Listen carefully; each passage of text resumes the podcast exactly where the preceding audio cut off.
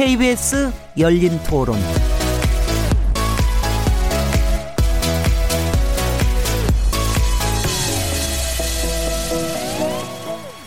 안녕하세요.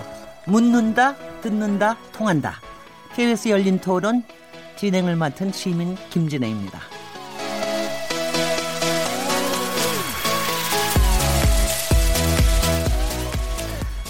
역시 모든 것의 중심에는 사람이 있습니다. 일을 만드는 것도 사람이고, 일을 내는 것도 사람이고, 또 일을 푸는 것도 사람입니다.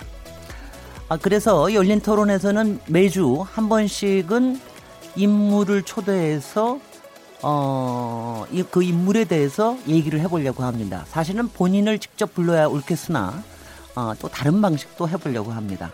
오늘 첫 주의 인물은 누구일까요?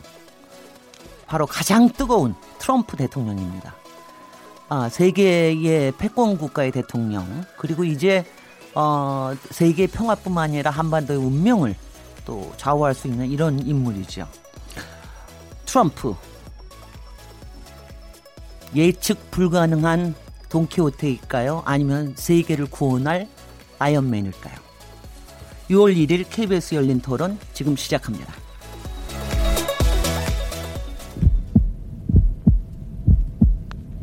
살아 있습니다. 토론이 살아 있습니다.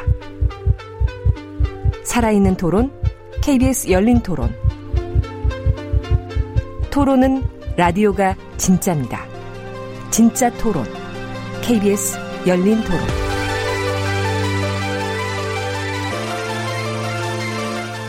네, 안내 말씀드리겠습니다. KBS 열린 토론은 시민들의 참여를 기다리고 있습니다. 최근 진행되고 있는 외교 안보 이슈 그리고 어, 트럼프 대통령에 대해서 하고 싶은 말씀 있으시면 문자 보내주십시오. 샤프 9730번으로 참여하실 수 있고요. 단문은 50원, 장문은 100원의 정보 이용료가 붙습니다. KBS 콩 그리고 트위터 계정 KBS 오픈을 통해서도 무료로 참여하실 수 있습니다. KBS 열린 토론은 팟캐스트로도 이제 들으실 수 있고요. 매일 0시 50분에 재방송됩니다. 여러분들의 날카로운 시선과 의견 기다립니다. 자, 오늘 이제 제가 진행을 맡은 다음에 처음으로 하는 인물 초대석인데요.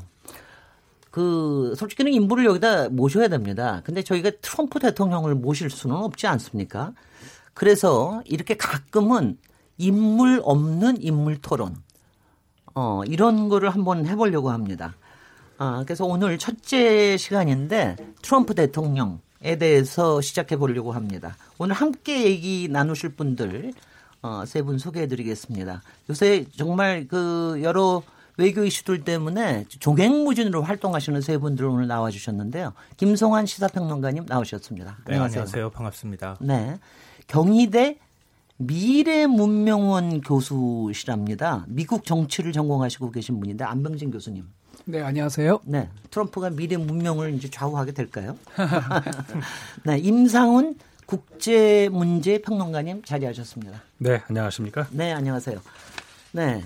지금 일단 저 트럼프 대통령이 딱히 들어가기 전에 사실 요새 세계 곳곳 어디 판문점을 포함해서 여기저기서 회담을 회담이 열리고 있어서 도대체 어느 회담에 눈을 둬야 될지는 모르겠으나 일단은 지금 뉴욕에서 열리고 있는 펜 폼페이오 김영철 위원장 부위원장 그리고 김영철 부위원장이 내일 이제 어, 워싱턴 DC에 가서 트럼프 대통령에게 김정은 위원장의 어, 이 서한을 전달을 한다 그러는데 그 안에 도대체 뭐가 다 들어있을까?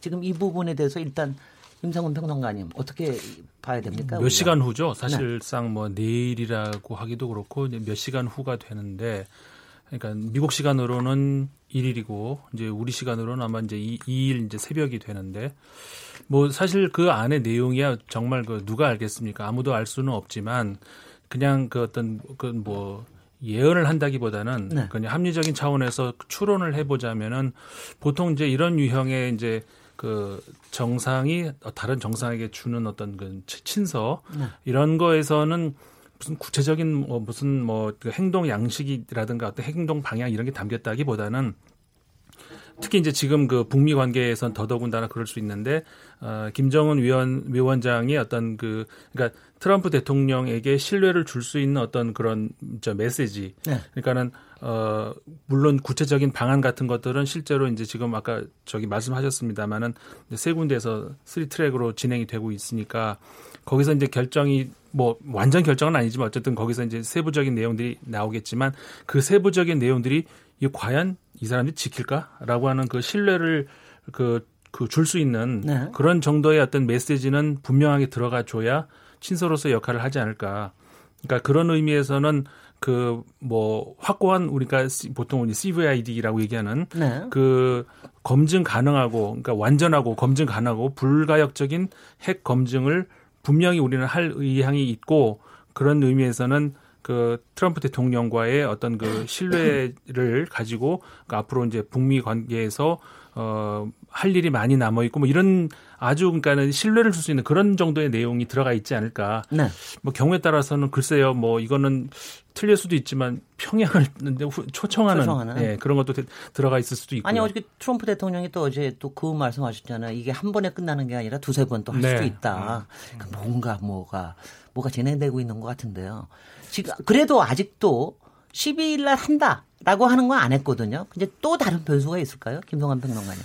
뭐 저는 큰 변수는 없을 거라고 생각을 하고요. 네. 뭐 굉장히 생각보다는 잘 그 협상이 진행되고 있다. 그런 시그널들을 계속 보여주고 있다 이렇게 생각이 됩니다. 그 김영철 위원장이 트럼프 대통령을 만나서 김정은 위원장의 친서를 전달하는 행위 자체가 이미 그걸 의미한다. 네네. 어 그래서 이제 비교를 하잖아요. 이 지난 2000년도에 어그 조명록 위원장이 그러니까 부위원장이죠. 국방위 부위원장이 어, 클린턴 대통령을 만났던 일. 네. 제가 기억하기로는 그 2000년 고무렵이 네. 남북 관계나 북미 관계가 제일 좋았던 시절이었던 것 같거든요. 그러니까 사실은 만나줬던 거거든요. 어허. 그때 어, 조명록 위원 부위원장이 전달했던 친서 안에 그리고 또 그때 제시했던 안을 보면은 우리 장거리 미사일도 폐기할 각오가 돼 있다. 네. 뭐 이런 내용까지 다 들어가 있었거든요. 네. 그러니까 그때하고 지금하고 비교해 보면은 네. 뭐그 정도까지는 아니지만 네. 어, 김정은 위원장이 비핵화 의지를 확실히 보여줄 수 있는 것 네. 그리고 지금 한 70년 넘게 계속되어 온 북미 간의 이제 어떤 적대적 관계 이걸 좀 청산할 의지를 좀 담는 그런 메시지가 있을 거라고 생각하고요. 네. 근데 뭐 우리가 이제 잘 아시다시피 외교적으로는 뭐 어떤 문서를 전달하는 거 보면은 지난번에 트럼프 대통령이 김정은 위원장한테 보낸 그, 이, 그 서한 있잖아요. 서한이요. 네. 네. 거기 보면은 트럼프 대통령 평상시 스타일 같으면은 너 그만둬. 확 뭐 한 대 때려주고 싶어. 이렇게 표현할 것 같은데 네. 전혀 그렇지 않았잖아요. 네. 너무 공손했거든요. 네. 공손하고 아 당신이 또 회담할 의지가 있으면 나한테 연락을 주십시오.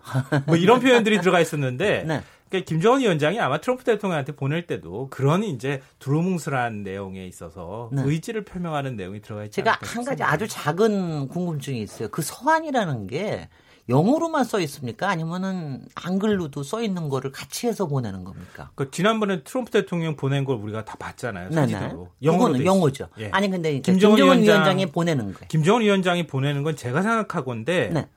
영어로 돼 있지 않을까요? 아, 영어로 돼 있. 아니 저번에 한번 문재인 대통령이 보내 뭘 보내줄 때는 한글과 영어가 이렇게 같이 들어가 있더라고요. 그래서 제가 음. 외교적인 그 무슨 관행이라는 게 있는 건가 좀 궁금하다. 그러니까 갑자기 소환 그러니까 갑자기 어 그래 이거 뭐 혹시 북글 쓰실 쓴 거 아니야? 막 이런 생각도 들고 아, 사인은 그런 걸로 하죠 밑에다가. 네.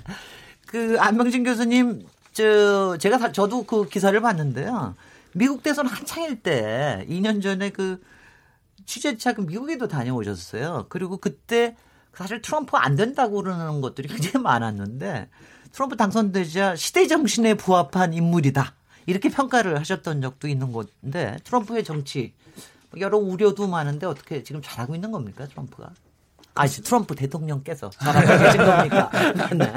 네, 트럼프 네. 대통령께서 네. 사실은 전반적으로는 잘 못하시는 것 같아요. 네. 사실은 뭐 어, CEO 역할을 주로 하셨지 정치는 시의원도 안 해보신 거잖아요. 네. 그러니까 준비가 안 된 대통령이라고 말할 수 있죠. 네. 어, 이게 사실은 한국에서도 많은 분들이 경험해 보셨지만 CEO의 경험과 그다음에 어떤 이제 미국과 같은 거대한 제국을 운영하는 그 어떤 정치 수장이라는 건 너무 다르죠. 저희 학교 선생들이 성적 매기는 걸 좋아하는데 네. 글쎄요. 제가 저 명색이 대통령제 전공인데 네. 글쎄요. 전반적으로는 아직까지는 상당히 박한 학점을 드려야 되지 않을까. 다만 한반도 이슈, 네. 한반도 섹션만 따로 채점을 한다면 어 저는 굉장히 높은 점수를 지금까지는 음흠. 왜냐하면 아시다시피 역대 어느 미국 대통령도 정상회담을 그 직전까지 간 전례가 없는 거니까요. 네. 클린턴 대통령보다도 훨씬 더 근접했던 네. 그런 점에서 한반도 섹션만 채점을 따로 할 수 있다면 네. 저는 뭐 지금까지는 한 A 마이너스는 드려요. A 마이너스까지 어, A A급으로 가셨다. 네. 근데 저는 이제 트럼프 대통령이 이, 이, 지금 이 상태까지 온 거는 전통적인 정치어법을 따르지 않는 사람이었기 때문이라고 생각하거든요. 네네. 근데 우리가 이제 한 나라의 대통령이 선출이 되면 특히 이제 미국 대통령이 만들어 그 저 뽑히면 그 다음에 각국의 정보기관들이 제일 먼저 하는 게 저 사람은 도대체 어떤 사람일까? 네네. 이거 분석하는 걸 거예요. 김성환 평론가님. 네. 네. 그러니까 이렇게 분석을 했던 결과를 가지고 저는 북측에서 다 분석했을 거라고 보거든요. 네. 문재인 대통령 당선되는 거 보고 트럼프 대통령을 뭐 그동안에 책도 한 10여 권 내고 물론 대필 작가가 썼다는 논란도 있지만 내고 분석하는 트럼프에 대해서 도대체 어떤 사람이냐 인물 탐구를 했던 책들도 나왔고 그렇습니다. 그런 거 다 사서 네. 트럼프는 우리랑 대화 상대가 될까 안 될까 막 재봤을 것 같아요. 네. 근데 재봤는데 전통적인 어법을 따르지 않고 우리랑 뭔가 협상 파트너가 될 수 있겠다. 네. 이런 판단이 북측에서는 아마 섰을 거라고 봅니다. 그래, 그래서 요 시점에요. 우리 제작진이 준비한 게 있습니다. 트럼프 정치를 이해하기 위해서는 그의 발언들을 들여다볼 필요가 있, 다 그래서 그동안 논란이 됐던 발언들을 정리해 보셨습니다. 들어보시겠습니다. 넌 해고야. 트럼프의 대표적인 유행어죠. 한 서바이벌 TV 프로그램의 진행을 맡았을 당시 출연자들을 탈락시키며 했던 말입니다. 후보 시절 대통령에 당선되면 오바마 대통령에게 가장 먼저 하고 싶은 말이 무엇이냐고 묻자 질문이 채 끝나기도 전에 그는 또 이렇게 대답했죠. 특유의 삿대질 제스처와 함께요. What you would say to President Obama? You're fired. 이처럼 트럼프는 막말로 유명한 정치인입니다. 어떤 말들이 있었는지 한번 살펴볼까요? They're bringing drugs. They're bringing crime. They're rapists. 멕시코 이민자들은 마약과 범죄를 불러오고 있으며 그들은 성폭행범입니다. 이민자에 대한 인종차별적인 발언도 유명하죠. 대통령 자리를 놓고 경쟁을 벌였던 힐러리 클린턴에 대해서 여성 비하적인 발언도 한 적이 있습니다. The only card she has is the woman's card. She's got nothing else going. And frankly, if Hillary Clinton 힐러리가 가지고 있는 유일한 카드는 여성이라는 점입니다. 솔직히 힐러리가 남자였다면 표를 5% 정도 얻는데 그쳤을 겁니다. 그렇다면 북한에 대해서는 어땠을까요? We defend them. We have 28,000 soldiers on the border. 당장 한국과 북한의 국경에 2만 8천 명의 미군이 주둔하고 있습니다. 미치광이 때문입니다. Little Rocket Man, we, we're going to do it. 꼬마 로켓맨을 우리는 처리할 수밖에 없어요. 우리는 진짜 다른 수단이 없어요. 진짜로 없어요. 김정은을 향해 미치광이 꼬마 로켓맨 등의 발언을 이어가며 비난을 이어왔었는데요. 그런 트럼프가 최근에는 몰라보게 달라졌다고 하는데요. 어떻게 달라졌을까요? Just left North Korea, had a great meeting with Kim Jong-un and got along with him 폼페이오가 북한을 막 다녀왔고 김정은과 아주 훌륭한 만남을 가졌습니다. 그는 김정은과 매우 잘 맞았습니다. 북한과 매우 좋은 논의를 하고 있습니다. 김정은은 아주 열려 있고 지금까지 지켜본 결과 매우 훌륭합니다. 또박또박 김정은 이름을 발음하는 것이 정말 달라진 분위기를 느끼게 하는데요. 막말을 일삼으며 어디로 튈지 모르는 정치인인지 아니면 뛰어난 협상가인지 그의 말들을 들어보면 참 오락가락 하는데요. 그럼 본격적으로 트럼프가 어떤 인물인지 함께 알아볼까요? 흠, 저 직접 들으니까 또 좋긴 한데요. 근데 저는 뭐 유어파에드 그것도 유명하지만 이 말을 똑같이 힐러리한테도 한 번 한 적이 있고요. 어, 저는 요새 그 발언 중에 제일 저기 좀 신선한 게 맨 처음에는 김정은 발언을 못 했어요. 김정언 뭐 이런 식으로 했는데 꼭 경상도 사람처럼. 근데 요새는 정확하게 김정은 하고 딱 발음하는 게 완전히 달라진 거로 보입니다. 음. 여러분들이 이 발언 들으시니까 어떠셨습니까? 이게 그 아시다시피 NBC 방송 리얼리티 쇼 프로그램에 네. 어, 이 Apprentice라고 하는 프로그램이죠. 미국의 NBC. 네, 미국 NBC. 네. MBC가 아니고 한국의. 네. 어, 거기에 이제 리얼리티 쇼 프로그램의 진행자를 맡게 되잖아요. 네. 거기서 이제 이 당신은 해고야 이걸 이제 많이 했던 건데요.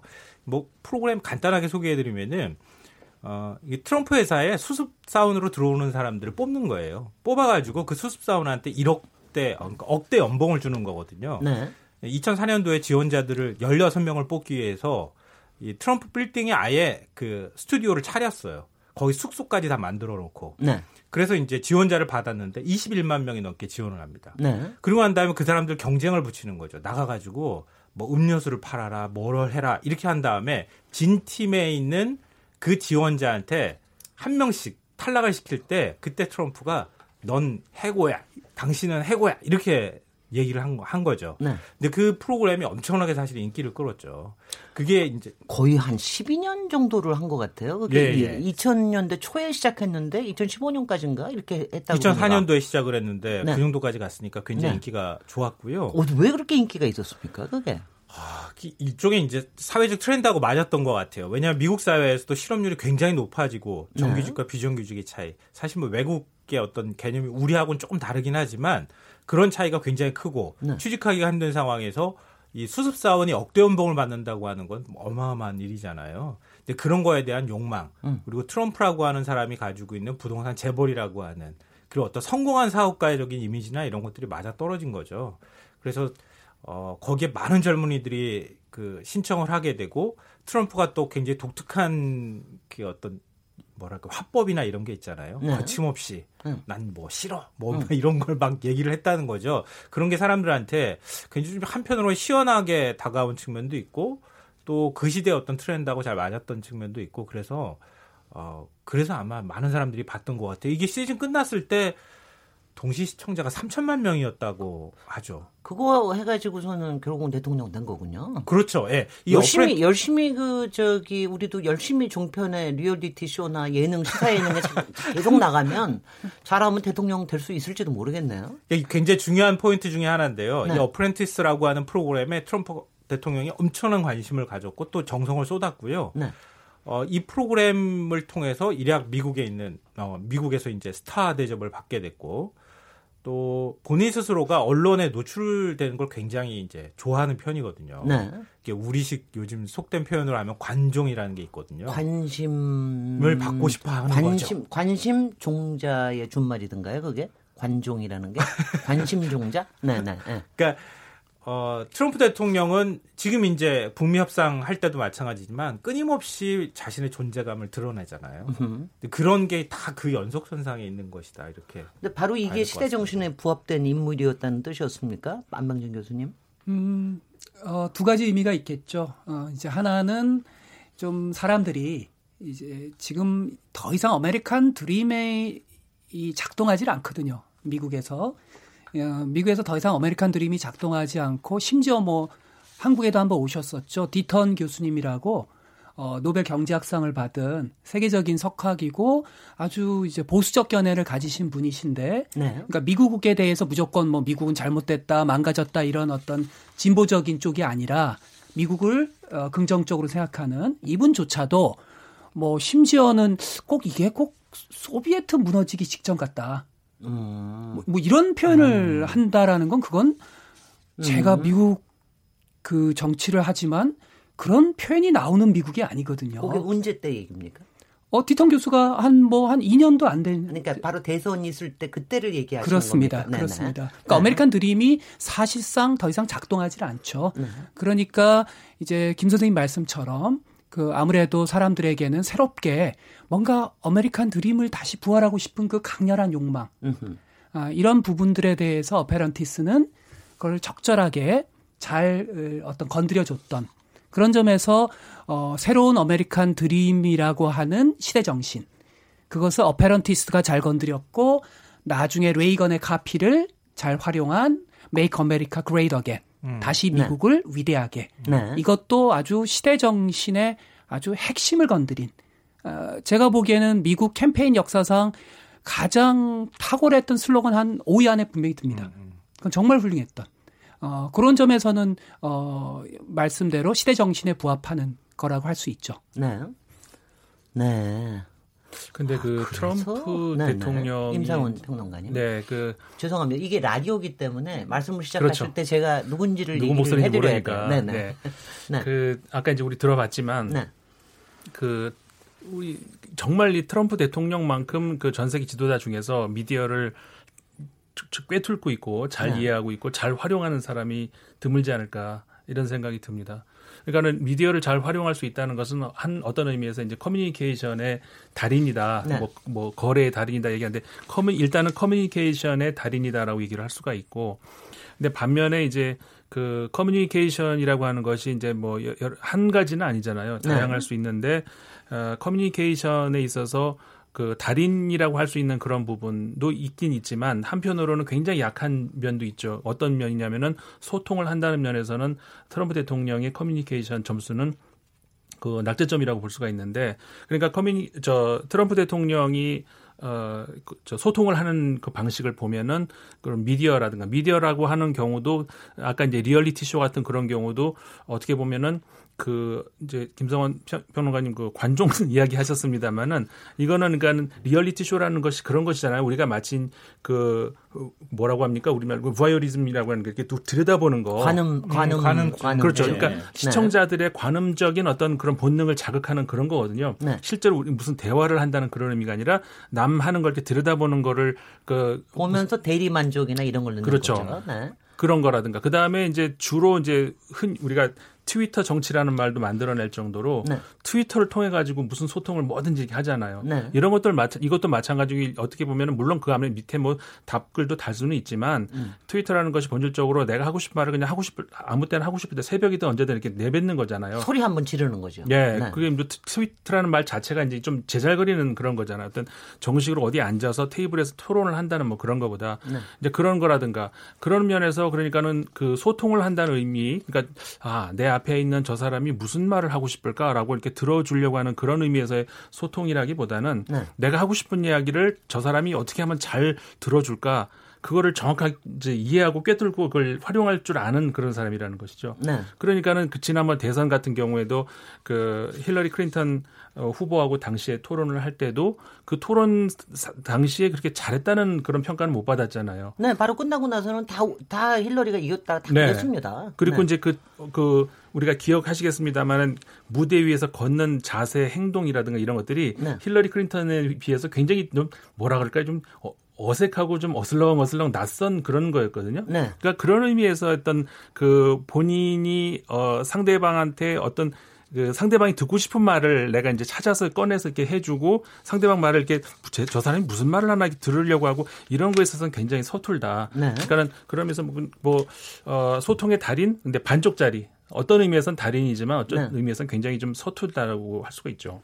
어, 근데 조금 음, 네. 그 네, 트럼프를 위한 네. 변명을 하자면 그러니까 오늘 이 상하게 아, 안병준 교수님이 트럼프 변명하는 쪽으로 그러니까요. 제가 어떻게 되, 어떻게 하다가 이렇게 됐는지 좀 특이하네요. 네. 그러니까 임 선생님 포인트엔 동, 공감을 하는데 네. 에, 한편으로 트럼프의 입장을 변호하자면 어, 탁월한 소통가예요. 네. 그러니까 어, 그, 그 당시 대선 캠페인 때도 사실은 인터넷 여론 속에서는 트럼프가 이겼다라는 네. 여론이 더 많았어요. 네. 그러니까 어떤 얘기냐면 어, 저희가 영화를 보러 갈 때 어떨 때는 지적으로 우아한 영화를 보고 싶을 때도 있죠. 네. 어, 굉장히 품이 있고 보고 나면 왠지 본인이 이렇게 품이 있어지는 듯한 느낌에. 네. 근데 어떨 때 또 스트레스 막 쌓이고 그러면 막 그냥 때려 부시고 그 아주 스펙터클한 네. 흥청망청 보고 나면 아무것도 안 남는 네. 그러나 기분은 좋은 네.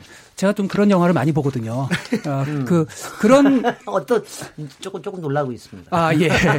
그 그런 점에서 두 가지 취향. 네. 하나는 조금 지적인 취향. 네. 하나는 우리의 가장 파충류 뇌의 어떤 소구하는 취향.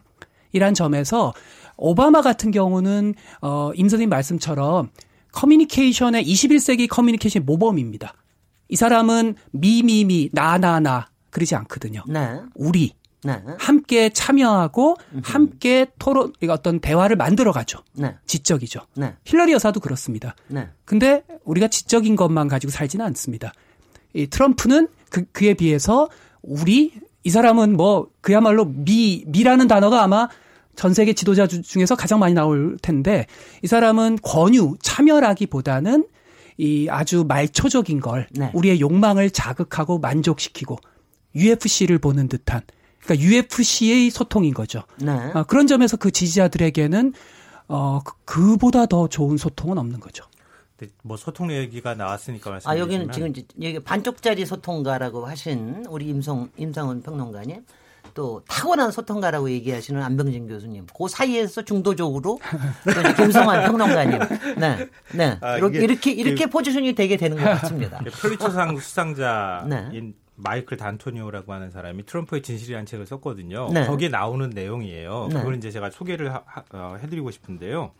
그러니까 트럼프 대통령이 이제 선거 기간 동안에 어, 왜 이렇게 많은 트럼프만 등장하면 시청률이 막 쭉쭉 오르는 거예요 TV에서 음. 도대체 무슨 매력 때문에 그러나 네. 그런 것들을 한 단어로 압축해서 설명을 해줬는데요. 트럼프는 유권자가 느끼는 뭐 분노의 감정이나 이런 것들을 막 계속 자극하는 발언들을 했거든요. 네. 그러니까 거기에 보면 트럼프는 사람들이 마음 속에서 품고 있지만 감히 입 밖에 내기 어려운 것을 대변해 줬다. 그러니까 트럼프 대통령이 일종의 뭐 전략이라고 하는 게 선거 전략으로 짰던 것도 그런 건데요. 우리가 이제 흔히들 그렇잖아요. 생활이 어려워지면 남 탓을 하게 되죠. 네. 나로 인해서 발생한 문제라기보다는 이게 사회적인 뭔가 문제가 나를 이렇게 만들었으라고 하는 생각들을 하게 된다는 거죠. 미국 사람들도 똑같이 그런 느낌을 많이 받았죠. 네. 이민자에 관한 문제라든가 뭐 이 백인들이 느낄 때에는 자기 일자리를 누군가가 뺏어갔다고 생각하는 거라든가 네. 흑인에 대한 어떤 인종적인 감, 배타적 감정이라든가 이런 많은 감정들이 있었는데 그걸 바깥으로 내뱉으면은 이거는 인종차별주의자라는 욕을 먹기 딱 좋다는 거예요. 그런 생각들을 해왔었는데 트럼프는 그걸 막 그냥 쏟아붓던 거죠. 네. 그러니까 그걸 보면서 왠지 대리만족감 같은 것들을 사람들이 느꼈다는 겁니다. 나만 네. 그런 게 아니구나. 네. 네. 그렇죠. 공감대 같은 것도 사실 얻었던 거고요. 네. 그리고 트럼프 대통령이 막 트위터를 통해 가지고 온갖 막 분노의 감정이나 막 욕설도 넣고 막 해가지고 했잖아요. 그리고 난 다음에 그 미국의 이제 어, 보수층에서 네. 우리로 말하면 약간 극우 네. 그런 사람들이 가짜 뉴스도 굉장히 많이 만들어냈거든요. 그랬던 사람이 트윗 그 트럼프 대통령이 올린 트위터 글을 보면서 어떻게 한마디를 표현했냐면요. 트럼프를 이제 찬양하는 겁니다. 늘 그렇듯 쓰레기 글을 올린 트럼프 최고. 이렇게 올린다는 거예요. 네. 그러니까 그런 사람들이 느끼는 감정은 그거예요. 아, 이거 쓰레기 같은 글이야. 라고 하지만, 어, 근데 최고야. 이런 이제 두 가지 감, 감정들을 사람들 막 건드린다는 거예요. 그러니까 트럼프 대통령이 올리는 트위터나 SNS 소통 방식은 굉장히 거칠고 많은 사람들한테 배타적 감정을 느끼게 하지만 정반대로 누군가에게는 굉장히 확 긁어주는 시원함 같은 걸 준다는 거죠. 그게 아마 대통령에 당선됐던 한 주요한 요인이 됐던 것 같고요.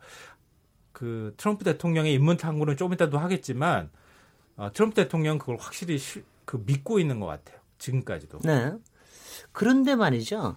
저는 이제 이 부분이 참 궁금하기도 하고 그런데 대통령이 당선된 그때까지도 모든 언론들이 다 힐러리가 될 거라고 그랬을 뿐만이 아니라 솔직히는 트럼프 진영 내에서 자기네들이 대통령 될 거라고 아무도 생각 안 했다고 그러더라고요. 그래서 오히려 자기 지고 난 다음에 그거에 대해서 어 뭐 이제 메모를 메모를 내보낼라 그랬는데 이겨가지고 어, 완전히 생각을 바꿨다. 난 옛날부터 이럴 줄 알았다. 뭐 이러면서 이제 얘기하는 걸로 음. 바꿨다고 그러는데, 근데 저는 이제 이게 굉장히 궁금한 겁니다. 그때도 봐서, 그때도 이제 뭐 가령 민주당 쪽에서는 샌더스하고, 어, 저, 오바, 오바마가 아니라 클린턴하고, 네. 클린턴하고 이제 한참 싸우고 그랬는데, 이쪽에 보면은 공화당에는 거의 정말 아무도 없었잖아요. 아마 최고 최대 저기로 아마 다, 저 후보로 선출이 됐을 네, 겁니다. 네.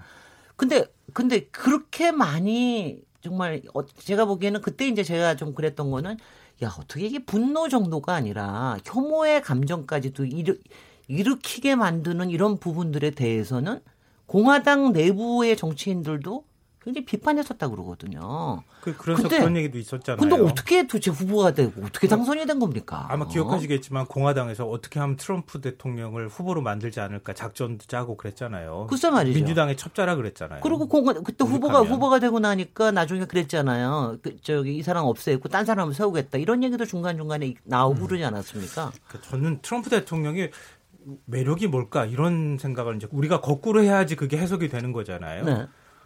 트럼프 대통령은 굉장히 아버지가 프레드 트럼프죠. 아버지가 원래 부동산 개발업자였죠. 나 원래 굉장히 부자 집안입니다. 예. 네 네. 70 1975년도에 이미 1억 달러였다니까요, 재산이. 네. 한 천억 정도죠. 그 당시 돈으로도. 네. 엄청나게 돈을 많이 벌어뒀고 트럼프 대통령도 굉장히 부유층 집안에서 자랐잖아요. 근데 트럼프 대통령은 귀족적이지 않아요. 그러니까 귀족적인 사람을 싫어해요. 네. 그러니까 그 트럼프 대통령이 가지고 있는 최고의 장점은 제가 볼 때는 그런 사람으로 비춰진다는 거죠. 미국 사회에서도 어차피 정치 명문, 뭐 명문대 나와서 성공하는 사람들만 성공하는 거야.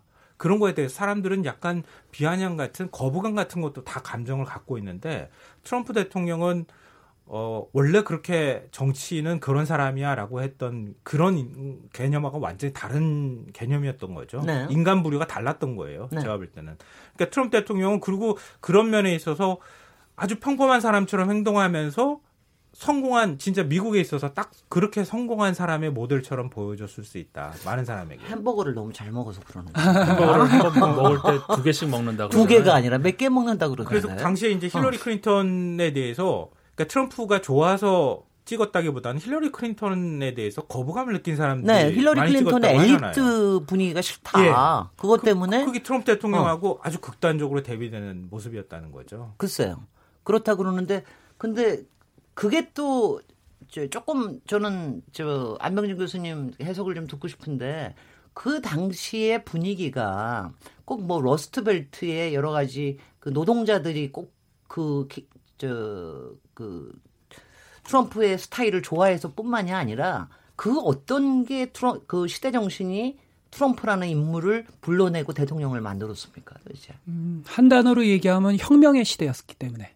혁명. 왜냐하면 저희 한국도 이제 촛불 혁명 이거는 전통적인 정치학자들은 혁명이라고 이름을 붙이지 않는데요. 저는 혁명입니다. 촛불은 혁명이었습니다. 체제를 변화시키는 거예요. 네. 근데 지금까지 미국 역사상 민주당의 최근 현대 정치로 들어와서 버니 샌더스 같은 거의 유럽의 사회민주주의를 네. 추구하는 사람은 미국 현대 정치에서 이제는 민주당에서는 완전히 벗어나 있습니다. 네. 근데 세상에 버니 샌더스가 민주당의 주류 후보로서 힐러리 여사와 막상 막하의 전투를 벌였다는 것 자체가 이미 지난 대선은 어, 어떤 월가 점령 시위. 네. 예, 이제 미국판 촛불 혁명인 거죠. 으 촛불 혁명의 정신을 누가 아, 계승하느냐의 싸움이었죠. 그런 점에서 버니 샌더스의 약진은 사실은 트럼프로 이어지는 물론 두 분은 전혀 다른 어, 버니 샌더스는 정말 품이 있는 그런 분이시죠. 어, 근데 혀, 어쨌든 혁명이라는 게 꼭 진보의 후보의 당선으로 귀결되지는 않거든요. 어, 왜냐하면 어, 김선님 말씀처럼 트럼프는 어, 이게 이제 저는 그거를 뭐 저, 저만 그런 표현을 쓰는 건 아닌데 백만장자 포퓰리즘. 네.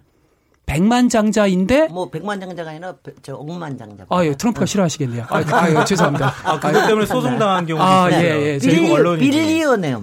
네. 아, 역시 역시 김 박사님이 계셔서 제가 다행히 예, 위기를 탈출할 수가. 네. 네, 네. 예, 그런 어떤 그 굉장한 부자이면서 또한 어떤 모든 시스템 기존 보수, 기존 진보를 다 흔들어 버리고자 하는 네. 아웃사이더, 음흠. 그다음에 혁신가, 네. 아 하나의 혁명인 거죠. 네. 보수 혁명. 네. 어 그, 그러나 보수 혁명인데 굉장히 급진적인. 예, 그런 점에서 그 당시 시대 정신을 잘 반영했고 힐러리 여사는 워낙 준비된 대통령이시니까 네. 안정, 안정 속에서 변화, 네. 아 그리고 뭐 어떤 점진주의적인 개혁 이런 거니까 아, 시대 정신과 좀 종이 안 되셨던 분이셨던 거죠. 네. 임상훈 평론가님 동의하십니까? 뭐 근데 이제 이런 것도 있을 것 같아요. 우리가 이제 오늘은 트럼프 대통령이 이제 인물 그 네. 트럼프 대통령이라는 사람을 가지고 이야기를 하는 이유가 어쨌든 간에 세계 유일한 최애 강국의 대통령이 됐고 지금 1년 반 정도를 이제 음. 미국을 어쨌든 통치하고 있고 그렇기 때문에 그러는 건데 만약에 그때 그러니까 재작년에 대선 미국 대선 때 그 그렇지 않을 수도 있었거든요. 사실상 실제 표 차이 표 양으로 따지면은 힐러리 클린턴이 음, 앞섰잖아요. 그렇죠. 그러니까는 선거 인단에서 그렇죠. 거죠, 선거 인단에서 이제 음흠. 뒤집은 경우가 이제 그러니까 두뭐그 전에도 한 번 있었고 부시 때 한 번 있었고 그렇죠. 네네. 지금 또 최근 들어와가지고 두 번이나 이어진 건데 네. 그러니까 그 얘기는 이제 별도 얘기지만 어쨌든 간에 이제 그 다른 전혀 다른 결과가 나왔을 수도 있는데 음흠. 어떻게 결과가 그렇게 나와가지고 이제 트럼프 대통령의 어떤 의, 뭐 그러니까 작은 거에서도 의미를 부여 하게 되고 뭐 그, 그렇게 될 수도 있을 것 같아요. 그러니까 네. 제가 이제 드리고 싶은 말씀은 만약에 그때 이제 어 힐러리 클린턴 그 당시 후보 민주당 후보가 당선이 됐다면은 그랬을 허무맹랑한 건 아니잖아요. 그럴 수도 있었던 상황이었잖아요. 그때 네. 그랬다면 과연 그래도 미국이 혁명의 시대였다라고 말을 할 수가 있었을까? 네. 근데 그, 그런 의미에서 그러니까 결과론적인 재해석이 될 수도 있다는 그런 생각이 좀 들거든요. 네. 근데 안병진 교수님 그 촛불 혁명하고 비교 말씀하셨는데 근데 어, 큰 틀에서는 저도 굉장히 동의를 하고 이제 그러는데 네. 결정적으로 근데 우리가 이제 뭔가 심주 그그 그 뭐라 그럴까 그래도 우리나라 촛불과 미국 트럼프 대통령을 만든 그 시민하고는 뭔가 좀 다르지 않을까 생각이 들잖아요. 네. 그 차원이라는 것이 저는 그러니까는 그 선거라는 것이 어떻게 보면 우리가 능동적인 시민의 참여라고 볼 수는 없는 것이고 주어지니까 선거 날 되니까 선거 하라니까 하는 사람들도 상당히 많이 있거든요. 반면에 촛불은 그게 아니었잖아요. 네. 촛불 들고 나오라 해서 나온 건 아니었고 사람들이 나간 거였고 네. 그런 의미에서 어떤 능, 동적인 혁명이라는 점 그러니까 혁명에다가 굳이 우리가 능동이라는 말을 부여한다면 네. 그런 의미에서는 조금 차이가 있, 지 않을까 음. 그런 생각도 합니다. 근데 제가 이제 아까 오프닝에서 그 얘기했는데 일을 내는 것도 사람이고 그다음에 일을 어떻게 풀게 만든 것도 사람이다 이런 얘기를 했는데 사실 그때 어떻게 하다가 우리 저희 저희도 대부분들이 이제 힐러리가 되는 거로 음. 되게 알고 있었는데 갑자기 자고 일어나 보니까 자고 나니까 어 이거 어떡하지? 근데 이제 그때 아니 그러니까 아니 그러니까 어떡하지라는 것보다 도대체 뭐가 어떻게 될까라고 하는 이제 이런 말하자면 조금 당황해 하고 있었는데 그때도 그런 얘기가 있었어요. 한국에 대해서는 솔직히 저, 저 힐러리 클린턴보다는 오히려 트럼프가 새로운 계기를 만들어낼지도 음, 음, 음. 모른다. 왜냐하면 이제 클린턴 같은 경우는 어떻게 할지가 빤하니까. 네. 그런데 이게 어떻게 될지도 모르겠다. 그래서 우리가 이렇게 핵심을 그쪽으로 봐야 되는 게 아니냐. 뭐 이런 쪽에 이제 얘기들을 꽤 하고 그랬는데 마침 그게 이제 어쩌다, 어쩌다 보니까 그렇게 좀 흘러갔습니다. 그래서 이게 그래서 하여튼 역사에서는 이게 인물의 이게 어떤 그, 그야말로 갑자기 새로운 장이 열리는 이런 게 사람에 따라서 바뀌는 게 아닌가 뭐 이런 생각 들고요. 어, 이 얘기를 이제 다음에 바로 그러니까 트럼프가 이렇게 등장함으로 해서 지금 어떤 열쇠들이 지금 이제 꿰어지고 있는가 이 얘기를 좀 이제 다음에 좀 열어보, 열어보도록 하고요. 잠시 쉬겠습니다. 지금 여러분께서는 KBS 열린 토론 시민 김진애와 함께 하고 계십니다.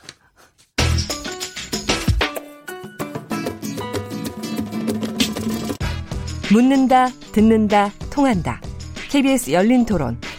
듣고 계신 청취자 여러분, 감사드립니다. 들으면서 답답한 부분은 없으신지요? 궁금한 점 있으시다면 함께 토론에 참여하시죠. 유료 문자 9730을 이용하시면 됩니다. 단문은 50원, 장문은 100원의 정보 이용료가 있습니다. 스마트폰 어플리케이션 KBS 모바일 콩을 통해서도 무료로 참여하실 수 있습니다. KBS 열린 토론은 언제나 열려 있습니다. 듣고 계신 KBS 열린 토론은 매일 밤 0시 5분에 재방송됩니다.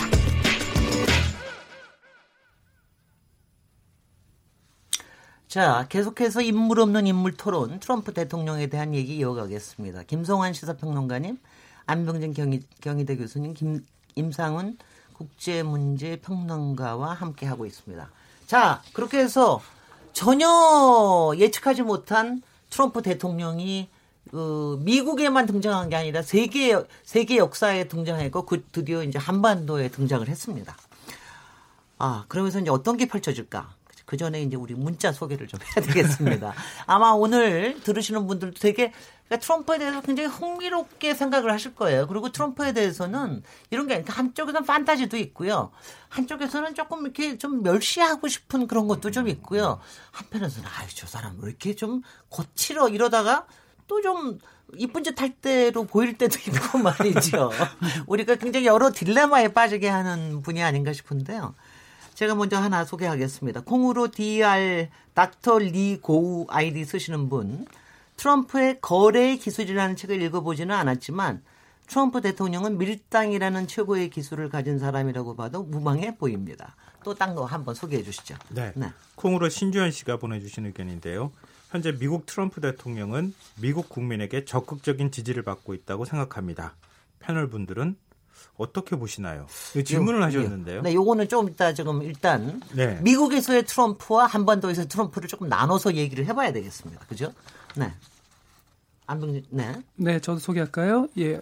휴대폰 뒷자리 5580 쓰시는 분 의견. 어, 되게 예리하신 분석이시네요. 어, 이분 말에 따르면 트럼프 발언을 들었을 때 과거에는 즉흥적이라고만 생각했는데 최근 북미 정상회담을 이끌어가는 것을 보니 전략적인 사람이 아닐까 하는 쪽으로 생각이 기울어 갑니다. 네. 네, 저도 하나 소개해 드릴까요? 휴대폰 뒷자리 2140번 쓰시는 분 의견인데요. 트럼프가 격앙되게 격양되게 말하는 상황도 있지만 속 시원할 때도 있어요. 다 공감하시는 것 같아요. SNS로 이것저것 알리는 것을 보면 소통하려고 노력하는구나 생각도 하게 되고요. 그런 의견 주셨네요. 아니, 최근에 혹시 속 시원한 적 있으셨습니까? 저 트럼프가 얘기할 때? 아, 저는 이럴 때 속 시원했습니다. 그왜 음. 우리나라에서는 어느 이제 그 신문에 대해서 신문이 요새 이 조마조마한 상황에서 너무 좀 힘들게 만들고 있다고 얘기를 이제 청와대 대변인이 네. 얘기를 좀 이제 조금 조금 심한 어투로 얘기를 했어요. 그런데 트럼프 대통령은 어디선가 얘기하셨는지 모르겠는데 요새 뉴욕 타임즈, 뉴욕 타임즈는 뭐 예전부터 하여튼 뭐 등을 지고 네. 있는 신문이긴 하지만 wrong again. 니네들 틀렸어! 이러면서, 어, 절대로 6월 10일이 뭐 안 된다고? 니네들 틀렸어! 막 이러면서 딱 얘기하는 거 보니까, 아, 그럴 땐 좀 속 시원하더라고요. 아니, 그, 저, 트럼프 대통령이 CNN, CNN 기자한테도 네. 뭐 그런 설전도 벌이기도 하고 또 그런 얘기 하는데요. 네. 그 앞서도 이제 그 트럼프라는 사람이 가지고 있는 상징적인 단어 얘기했잖아요. 네. 당신 해고야. 네. 근데 한국에서 예를 들어서 문재인 대통령이 언론을 향해서 당신 해고야 이렇게 말을 했다고 하면 생각 상상을 해보세요. 근데 제가 볼 때 그 말을 문재인 대통령이 만약에 우리나라 방금 전에 말씀하셨던 그 네. 언론에다가 네. 했다. 네. 그러면은 저는 찬반이 비등비등할 거라고 봐요. 비등비등한 정도가 아닐걸요. 일단은 저 지지율 상당히 떨어질걸요. 대통령이 아니요. 어떻게 그런 원서가 지금. 지지율이 워낙 높으니까 지지율이 네. 떨어지는 거고요. 네. 웬만큼 지지율이 된다. 네. 그러면은 아마 그 발언에 대해서 속 시원하게 생각하는 분들도 꽤 많을 것이다. 어. 미국도 네. 미국 언론에 대해서 네. 많은 사람들은 약간 그런 생각들을 갖고 있는 사람도 많을 거라는 네. 거예요. 그러니까 트럼프 대통령이 보여주는 그 행동이나 말투에는 그런 매력이 사실 숨겨져 있는 거예요. 아, 글쎄 말이죠. 아, 가끔 그 저렇게 저렇게 해도 되는 모양이다 이래가지고 저도 저도 가끔가다 혼동할 때도 있습니다. 그리고 원래 그런 사람이 그렇게 하면은 전혀 자, 극적이지 않잖아요. 네. 그러니까 원래 그런 사람이 계속 그렇게 하고 있는 거예요. 네. 그러니까는 그 방금 어, 미국 언론 관련해서도 말씀하셨었는데 아, 그러니까 그 미국 언론에 대해서 그렇게 대통령이 얘기를 했을 때 어, 지지율이 떨어지기는커녕 오히려 이제 비등비등할 네. 것이다 혹은 뭐 좋은 효과 있을 것 이런 말씀하셨잖아요. 그러니까는 그만큼 미국의 이제 전통 기존 언론들 뉴욕 네. 타임스, 워싱턴 포스트 중심으로 해가지고 이런 언론들에 대해서 국민들이 가지고 있는 생각이 똑같다는 거예요. 그러니까 네. 엘리트주의. 네. 그러니까 미, 사실 어떻게 보면 미국 미국 전문가님 계시는데 앞에서 미, 미국의 가장 큰 과거부터 이제 우리 사회와 비교했을 때 네. 문제점 중에 하나가 엘리트와 일반 시민 사회에 너무 겨, 그 거리가 있는 것 아닌가. 음. 사실 뭐 이런 문제는 미국만의 문제가 아니라 그 유럽도 마찬가지이고 그 뭐 우리가 어떻게 보면 넘을 수 없는 문제일 수도 있지만 어쨌든 간에 미국 사회에서의 그 파워 엘리트와 일반 시민들 사이에서의 격리 이거는 굉장히 심각한 수준이잖아요. 네. 그 일반 그 시민들 같은 경우에는 그러니까는 그 뭐 정치는 어, 엘리트들이 알아서 하는 것이고 나는 우리는 잘 모르겠고 뭐 이렇게 끌려가다가 지금에 와가지고는 이제 근데 가만히 보니까 당해도 우리가 너무 당하는 것 같네 이런 생각이 드니까 그 범위 안에는 이제 언론까지 포함이 된다는 거죠. 네. 꼭 정치권뿐만이 아니라. 네. 그러니까 그런 효과를 트럼프 대통령은 의도를 했는지 안 했는지 모르겠습니다만은 어쨌든 간에 톡톡히 누리가 누리고 있는 거죠. 글쎄 말이죠. 어떤 데는 좀 부럽기도 하더라고요. 네, 근데 그렇죠. 결국 근데 이제 부러운 상황만은 분명히 아닌 것이 아까 그 저 정치자께서 문자로 보내주신 그 미국 국민에게 적극적인 지지를 받고 있냐 이러고 저 질문을 하셨는데 사실 지금 남 저 남북한의 문제 그 다음에 북한과 미국 간의 문제가 이게 정말 굉장히 이상하게 잘 이렇게 꼬인 게 아니라 이상하게 좋은 우연의 상황이 이렇게 잘 겹쳐져서 이게 이제 문재인, 김정은, 그 트럼프의 이 각기의 음. 상황들이 잘 얹혀지고 그리고 주변국들도 잘 얹혀져서 아주 절묘하게 풀릴 수도 있는 이런 상황이 된 거 아닙니까?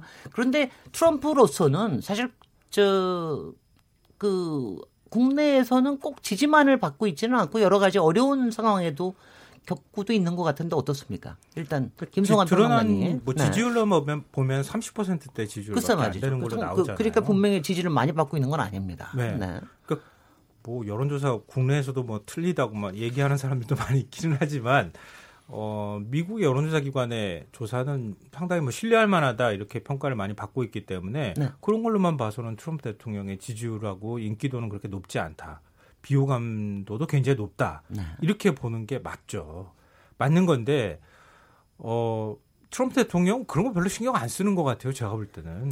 아, 신경 안쓸 리가 있나요, 근데? 치즈도. 물론 이제 지금 그 북미회담이 급속도로 진전이 되는 거는 11월에 있는 중간선거 의식한 것이다 이렇게 얘기는 하고 있는데요. 믿고 있는 게 있어서 그런 거 아닌가요, 혹시? 그러니까 그만큼 많은 사람들이 나를 좋아해 주고 있다. 그러니까 아. 트럼프 대통령의 네. 사고 속에서는 제가 볼 때는 누가 나를 지지해 주는, 주는 거야 라고 하는 일종의 정치적 어법으로서의 어떤 지지도에 관한 측면이라기보다는 네. 사람들이 날 좋아할까 싫어할까 음. 이런 개념으로 받아들인다고 저는 생각해요.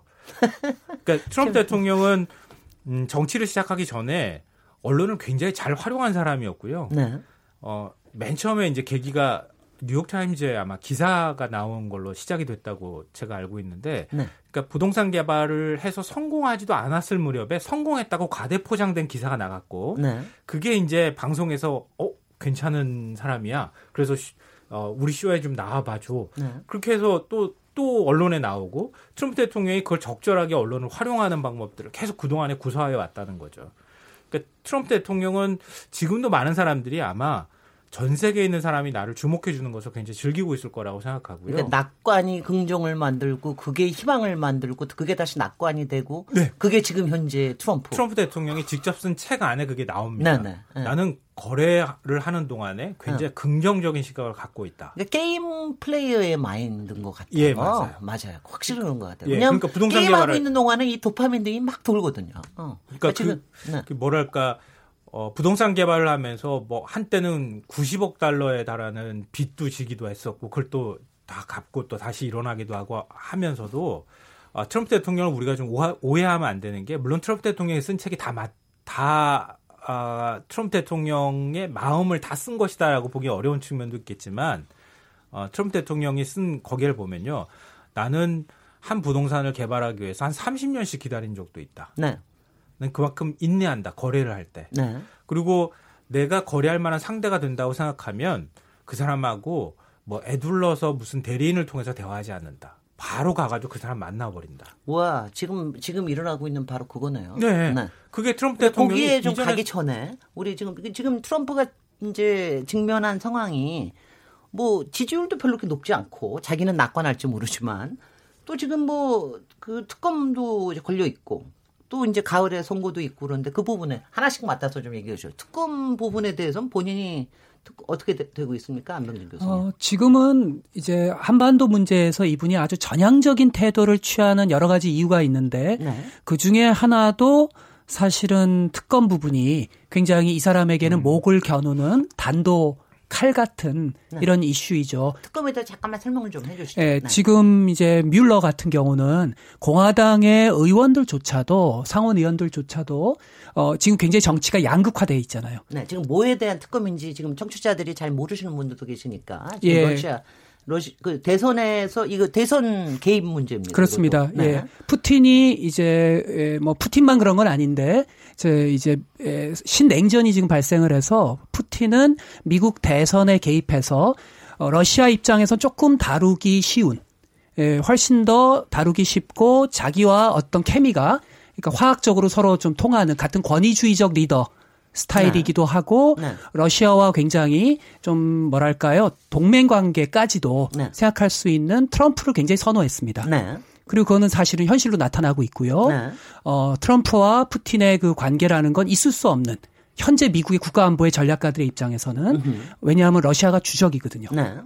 어, 그런 점에서 이 어떤 선거 개입 이거는 그야말로 미국의 국기를 흔드는 음흠. 사건인데 에, 뮬러 특감에서 보기에는 사실상 트럼프의 핵심 선거 본부장 메나폴드를 비롯한 그 다음에 쿠슈너 사위 몇 사람들이 실제로 어 어떤 상당 부분에서 어 좀 이런 부분에서 러시아와 네. 일종의 좀 논의를 하지 않았느냐 네. 아, 라는 부분에 대한 어, 부분 뭐 아직은 조금 더 이렇게 밝혀져야 될 부분이 있죠. 네. 어, 그 다음에 이제 사법 방해에 해당되는 부분. 네. 그러니까 코미 FBI 국장을 불러다가 어, 뭐 말하자면 조사를 좀 뭐 이제 너 뭐 이제 내가 당선됐으니까 뭐 나한테 충성해야 되는 거 아니야? 네. 뭐 이런 어떤 네. 식의 네. 에, 이제 그런 어떤 사법 방해 부분. 네. 어, 이런 부분이 트럼프에게는 목에 상당한 가시 같은 존재이죠. 네. 그래서 그런 이슈로부터 그래서 특검으로부터 해서 뭐가 잘못되면 자칫하면 탄핵까지도 갈지도 모른다는 그런 위험을 트럼프 대통령이 하나의 가능성으로는 갖고 있는 거죠. 그렇습니다. 그래서 네. 지금 트럼프 대통령이 쓰고 있는 전술은 어떻게든 뮬러 네. 그리고 뮬러에게 정보를 제공해 준 네. 어, 다양한 정보 소스에 대해서 이거는 믿을 수 없다라고 하는 이제 트럼프가 사실은 공보에 있어서도 천재입니다. 그러니까 음. 미리 예방적 뭐랄까 스핀을 네. 지금서부터 계속 돌리고 있는 겁니다. 네. 그, 그, 그 다음 이어주시죠. 그래서 만약 탄핵이 안 돼, 탄핵이 안 되려면 올 11월 달에 있는 선거를 절대적으로 이겨야 된다. 그렇죠. 바로 그게 이제 네, 지금 그렇죠. 세 번째는 저 인상훈 네. 평론가님이 좀 얘기해 그러니까는 주세요. 이제 11월에 있을 선거가 보통 우리가 중간 선거라고 부르지 않습니까? 네. 그러니까는 국회의원 선거를 2년에 한 번씩 하고 그러니까 대토 대선과 함께 열리는 그게 있고 그 다음에 중간에 그러니까 4년에서 딱 2년 차에 중간에 하는 선거가 한 번 있는데 그게 이제 올해 있는 거죠. 근데 네. 미국 어, 지금까지 그 중간 선거를 보면은 대부분의 경우에 그 대통령이 속한 그 여당이 지는 그런 일이 굉장히 많았었죠. 네. 그 어떤 견제 심리 이런 게 이제 발동하고 그러기 때문에 그러는 건데 그러다 보니까 이제 그 지지율도 낮고 전통적으로 보면은 그 중간 선거에서 패배율이 높고 그러다 보니까 트럼프 대통령 입장에서는 굉장히 지금 죽을 맛이죠. 네. 이거를 돌파할 수 있는 어떤 것 좋은 방법 이걸 찾아야 되는데 또 특검 문제까지 걸려 있고 이러다 보니까 어 그걸 돌파할 수 있는 가장 최선의 지금 그 뭐랄까 드라이브가 네. 시선을 완전히 다른 데로 이렇게 쏙 빼서 돌릴 수 있는 것이 지금 한반도 문제로 딱 떨어지게 된 거죠. 이제 이제 이게 이제 삼각 그 지금 뭐 노벨 평화상 같은 거 얘기하기 다 전에 네. 일단 자기의 이거를 좀 벗어나기 위해서도 이 한반도에서 뭔가 다른 걸 만들어내는 게 자기한테 굉장히 중요하게 그러니까 된 거죠. 음. 굉장히 딱 어. 아까도 이제 말씀하셨습니다마는 그 여러 가지가 어떻게 이렇게 맞아 떨어질까 싶을 정도로 정확하게 맞아 떨어진 것이 네. 또 하나의 변수가 있었던 것이 사실 그 미국의 전통적인 외교의 그 대상으로서는 외교 안보의 대상으로서 한반도보다는 중동 문제가 더 크죠 사실. 그럼요. 근데 그래서 이제 트럼프 대통령도 원래는 그러니까는 전통적으로 이게 중동 문제에 좀 더 처음에 먼저 관심을 한번 가졌었던 거죠. 으흠. 근데 중동 문제가 꼬여도 꼬여도 너무 꼬인 거예요, 지금.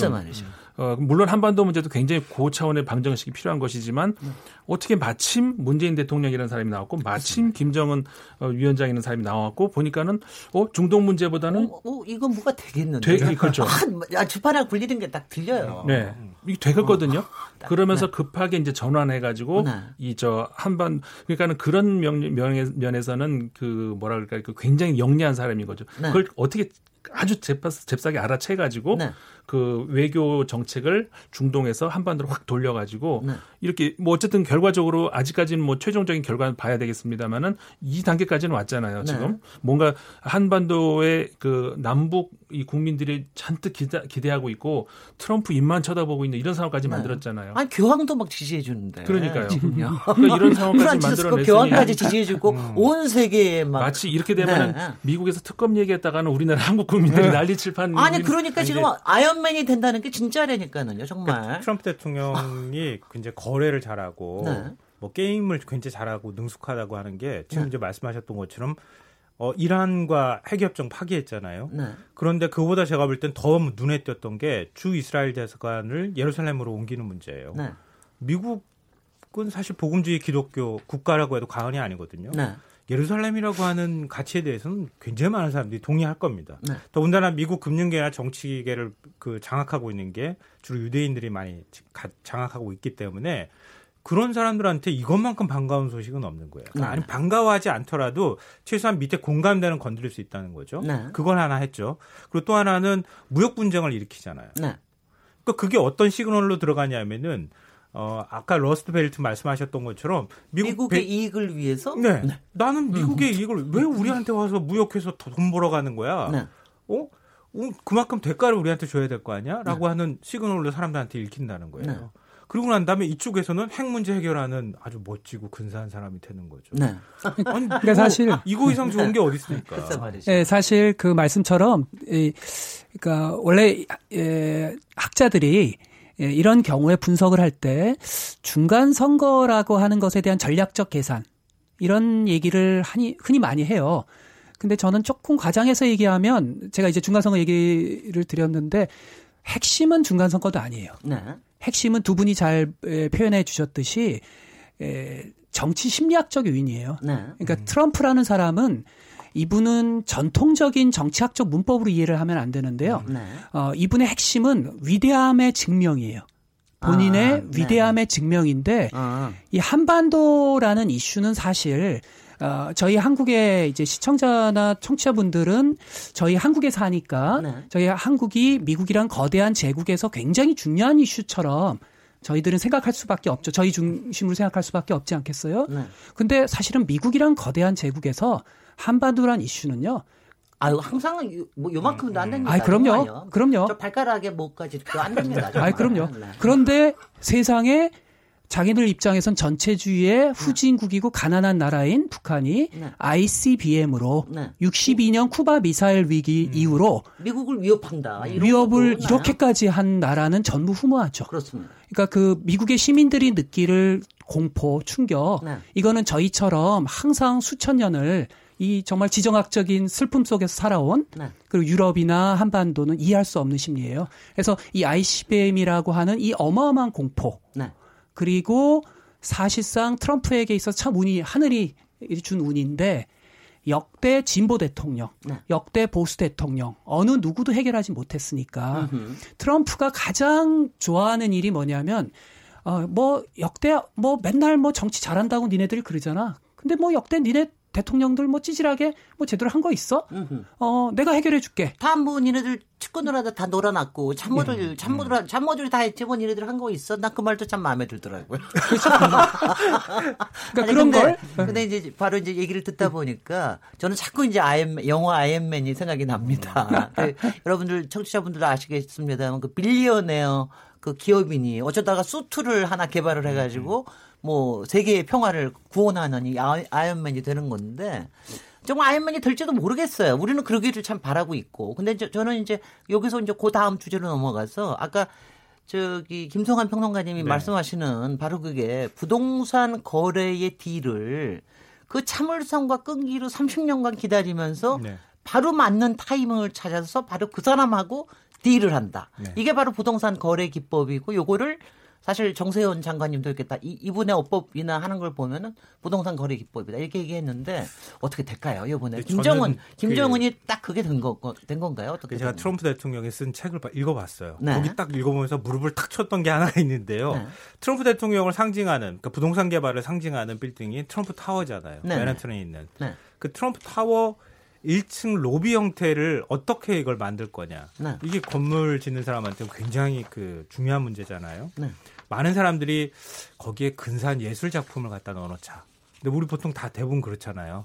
1층 로비 같은 데 들어가면은 뭐 큰 예술 작품 뭐 이렇게 네. 있기도 하고 뭐 회화 뭐 그림도 물이 있고 떨어지기도 뭐 하고 뭐 조각 네. 작품 같은 네. 거 있는데 트럼프 대통령 그럴 때 여기다 폭포를 만들자. 어, 물 떨어진 거 바로 그겁니다. 네. 그 사람이 그, 그 사람이 효시입니다. 네. 네, 네. 24m 높이의 네. 폭포 내가 만들자. 네. 그러니까 전통적인 오빠 나는 특별한 걸 뭔가 해야 돼. 네.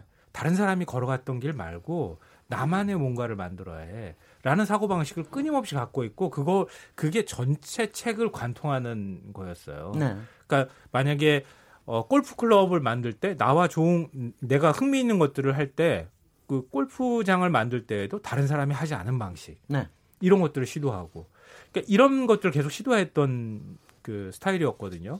그러니까 근데 그걸 지금 그걸 지금 좋은 말씀으로 하시는데 제가 여기서 약간 끼어들겠습니다. 제가 원래 전공이 도시계획입니다. 그래서 도시계획이나 건축 쪽에서는 트럼프는요, 도널드 트럼프는 아주 예전부터 너무너무나 유명한 인물입니다. 근데 뭐 아시다시피 부동산 개발업자로 알려져 있기 때문에 정통 도시계획에서는 항상 이단화나 아웃사이더나 어, 뭐 조금 뭐, 뭐 전문 용어로 하면은 쌍디읒 뭐 리을 뭐 이런 이런 식의 이런 사람이에요. 그건 뭐냐면 자기가 돈을 벌게 하고 프로젝트를 성공하게 하기 위해서는 무슨 짓이나 하는 사람이다. 음. 그러니까 네. 돈은 딴데 자기 돈을 꼭 들어가는 것도 딴 데 돈 끌어오고 홍보하고 이상한 거 만들고 황금빛으로 다 칠하고 폭포 네, 만들고 네, 네. 무지무지 비싼 값에 분양하고 뭐 홍보 막 때려놓고 막 이런다. 그래서 굉장히 뭐 XXX로 돼 있습니다. 사실은. 네. 그러니까 부동산 입장에서 이제 그럴 그렇습니다. 도시계획이나 네. 그러니까 부동산 쪽에서는 조금 존경하는 그러니까 존경한다는 것보다는 성공하는 인물로는 보였지만 존경하는 인물은 전혀 아니었어요. 그런데 이제 이게 그런데 그게 이제 지금은 통한단 말이죠. 지금은 네. 통합니까? 이제는 그런, 통합니까? 그러니까 이제 그 얘기를 이제 드리려고 했던 건데요. 그러니까 전통적으로 미국에서 교육받은 엘리트들의 사고 방식으로 네. 이 남북 문제 풀고 또 지금 핵 문제 풀어가는 것들은 굉장히 전형적인 패턴이 나왔을 가능성이 네네. 높다는 거죠. 네. 근데 트럼프 대통령은 지금 전형적인 패턴을 따라가고 있지 않다는 거예요. 네. 파격이죠. 네. 그러고 난 다음에 얼마 전에 있었던 것처럼 어, 나 회담 마음에 안 들면 나 안 할 거야 그리고 확 던전 던진다는 거죠.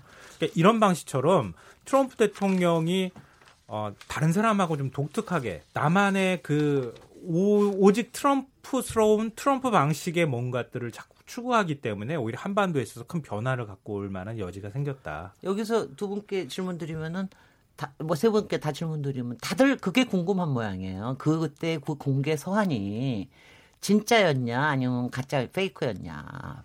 페인트 모션 한 건가요? 트럼프의 친서 친서가. 네. 네. 아.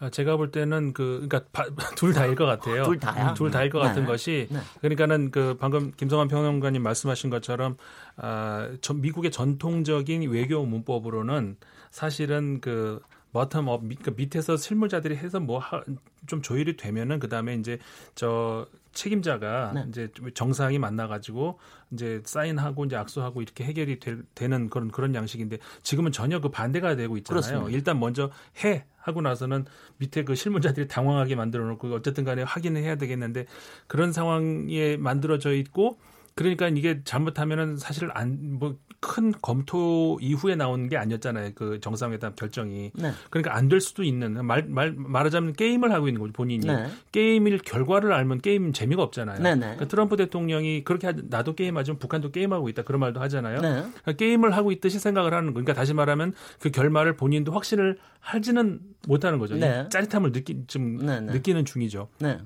예, 어떻게 보세요? 어, 뭐, 사실은 예, 예, 네. 저 같은 경우는 어, 굉장히 놀랐어요.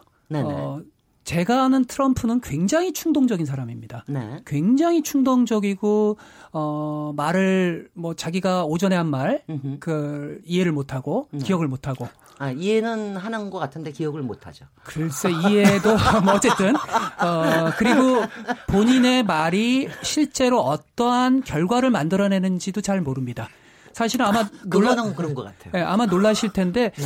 사실은 트럼프 대통령은 뭐 저도 바로 옆에서 보지는 않았으니까. 네. 근데 제가 아는 트럼프 대통령은 밑에서 오는 보고서를 거의 안 읽을 거예요. 네. 이분은 그런 음. 보고서를 믿지도 않고요. 음. 어, 잘 읽지 않습니다. 그리고 네.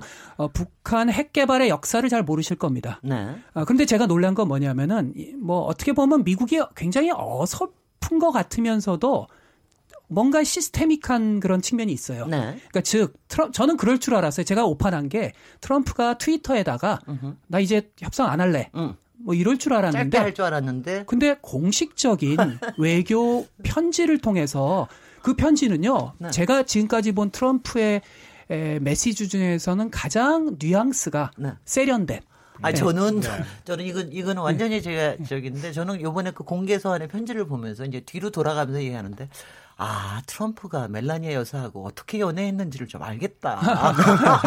밀, 당 밀당을 이렇게 잘했겠구나 이런 생각까지 했습니다. 네, 그래서 아. 보통은 네. 저도 같은 생각인 게 네. 보통은 이 사람이 굉장히 충동적입니다. 그러니까 네. 아까 어느 그 분이 굉장히 예리한 질문을 해주셨는데 네. 트럼프가 가만히 생각해보니까 되게 전략적인 것 같다. 네, 네. 근데 이 이제 양 측면이 다 있는데 이번 편지는 어, 뭐 나중에 역사의 그 비밀 자료를 나중에 해제해봐야 알겠지만 이번 건 트럼프답지 않게 굉장히 계산적이었던 것 같아요. 네네. 왜냐하면 네. 사실은 미국의 지식인들 사이에선 네. 그리고 미국의 의회에선 네. 트럼프의 이번 정상회담에 대해서 굉장히 비판적입니다. 네. 굉장히 그럼요. 비판적. 이거는 외교적 관례도 아니고 음. 네. 무례를 저질렀고 그리고 위호, 너무 위험하고 예, 네. 김정은한테 결국은 속아 넘어갈 것이다. 네, 네. 이게 이제 대부분의 네. 그간의 이제 불신의 역사가 깊으니까 네. 예, 그런 점에서 트럼프는 굉장히 위험한 행동을 하고 있다라는 게 그 사람들의 판단인데 네. 에, 예, 그런 점에서 트럼프는 지금 속이 타는 거예요. 네. 처음에 이분은 외교 안보 쪽을 잘 모르시기 때문에 네. 뭐 그거 뭐 맥도날드 먹으면서 음. 뭐 NBA 농구 보면서 같이 뭐 이렇게 크게 협상하면 되지 그게 뭐 그렇게 어려워? 네. 뭐 이렇게 생각을 하셨어요. 근데 예, 밑에서 이제 보좌관들이 올리는 어떤 토론이나 이런 걸 보니까 어 이게 생각보다 이게 쉽지 않은 거예요. 네네. 그래서 짜증이 나기 시작하는 음흠. 거고 네. 어 그러면서 이제 굉장히 그다음에 여론을 이분은 굉장히 세심히 보시거든요. 네. 근데 여론을 보니까 여론도 안 좋고 네. 의회에서 여론이 네. 그러니까 이거 잘못했다가 네. 이거 나중에 이거 정말 골치 아파지겠구나. 네. 아, 라는 점에서 어떻게 보면 어 뭐 우리나라 역대 뭐 대통령 중에서 그런 분 계시잖아요. 갑자기 뭐 어디 뭐 지방에 확 가가지고 음. 어 이제 뭔가 여론을 반전시키는. 네. 어 그러니까 말하자라면 어 그래 나 협상 안 해. 난 미국의 자존심도 지키고 음. 미국의 국익을 지키는 속에서 어, 협상을 깰 거야. 라는 제스처를 통해서 미국의 어떤 부정적인 여론을 가진 의회 에게 뭐, 뭐 미국이 할 바를 다 했다라는 네. 거. 요런 걸 보여주기 위한 상당한 계산. 네. 그러니까 편지를 잘 뜯어서 보시면 네. 거기에는 아이러니하게도 오히려 트럼프가 얼마나 이 정상회담을 하고 싶은지 네. 네. 그 심리가 네. 구구절절 막 드러납니다. 예, 네, 알겠습니다. 어, 보세요. 트럼프, 네. 트럼프 대통령이 쓴 책이에요. 네, 김성환 평론가님. 아, 제가 진짜 그걸 읽어봤으면 좋았을 걸 하는 생각이 음. 들었던 부분 중에 하나가 이거였어요. 네. 트럼프 대통령이 트럼프의 아저 트위터에 난 뭐 협상 마음에 안 들면 자리 박차고 나올 거다. 뭐 네. 뭐 이런 거 해놨잖아요. 네. 그 책에 그대로 그 내용이 있어요. 아 그래요. 네. 어. 그러니까 어떤 협상이든 거래를 성사시키기 위해서 사전에 준비를 철저히 해야 한다. 네. 그렇지만 그 틀 속에서 거래를 할 수 없는 경우엔 그대로 협상 자리를 박차고 나올 준비를 하라. 이렇게 딱 적혀 있어요 거기에. 네. 그러니까 평상시에 그 스타일이에요. 보니까 북한에 그거 다 읽었을 텐데 그럴 때는 어떤 또 소환을 보내야지 된, 다는거 알고 있겠죠. 그렇죠. 설마. 그것도 알고 있었을 가능성이 좀 있어 보이고요. 그리고 난 다음에 이제 두 가지 더 말씀드리고 싶은 게 하나는 상대방의 협상을 할 때 타이밍을 뺏어라 네. 이런 것들이 나옵니다. 네, 네. 그러니까 그럼요. 트럼프식 음. 타이밍 뺏기를 했다고 음흠. 저는 생각해요. 네. 그러니까 한번 확 밀어버리면 네. 상대편은 타이밍을 잃어버리고 네. 제 타이밍으로 상, 상대편이 근데 그 타이밍 뺏기가 저는 근데 꼭 북한에 대해서만이 아니라 저는 사실은 국내용이기도 하지도 네, 그렇죠. 그런 의미로 해서 그래야지 그대 그 다음부터 자기가 이제 네. 플레이를 할 수가 있으니까. 그리고 마지막 네. 있는 네. 마지막 단어가 그 굉장히 협상의 기술에서 트럼프 대통령이 제일 중요하게 생각하는 것 중에 하나가 육감을 믿어라. 아. 이겁니다. 아, 그건 뭐 확실합니다. 예. 네. 그러니까 트럼프 대통령은 그러니까 전문가들이 분석 결과나 이런 것 여기에 투자하면 절대 안 됩니다. 이렇게 네. 했는데 나는 될 것 같아. 난 뭔가 될 것 같은데 했어요. 투자했는데 성공했어요. 네. 그런 거에 대한 과신이 굉장히 많은 네. 스타일이에요. 네, 오늘 오늘 정말 되게 재밌어요. 인물 안 놓고서 막 하니까는요. 뭐 뒷담화, 앞담화, 뭐 밑담화 막 하면서 하니까 너무 재밌는데요. 어, 지금 이제 잠깐 쉬, 쉬겠습니다. 잠깐 쉬고, 쉬고 이어가 보도록 하죠. 지금 여러분께서는 KBS 열린 토론 시민 김진애와 함께 하고 계십니다.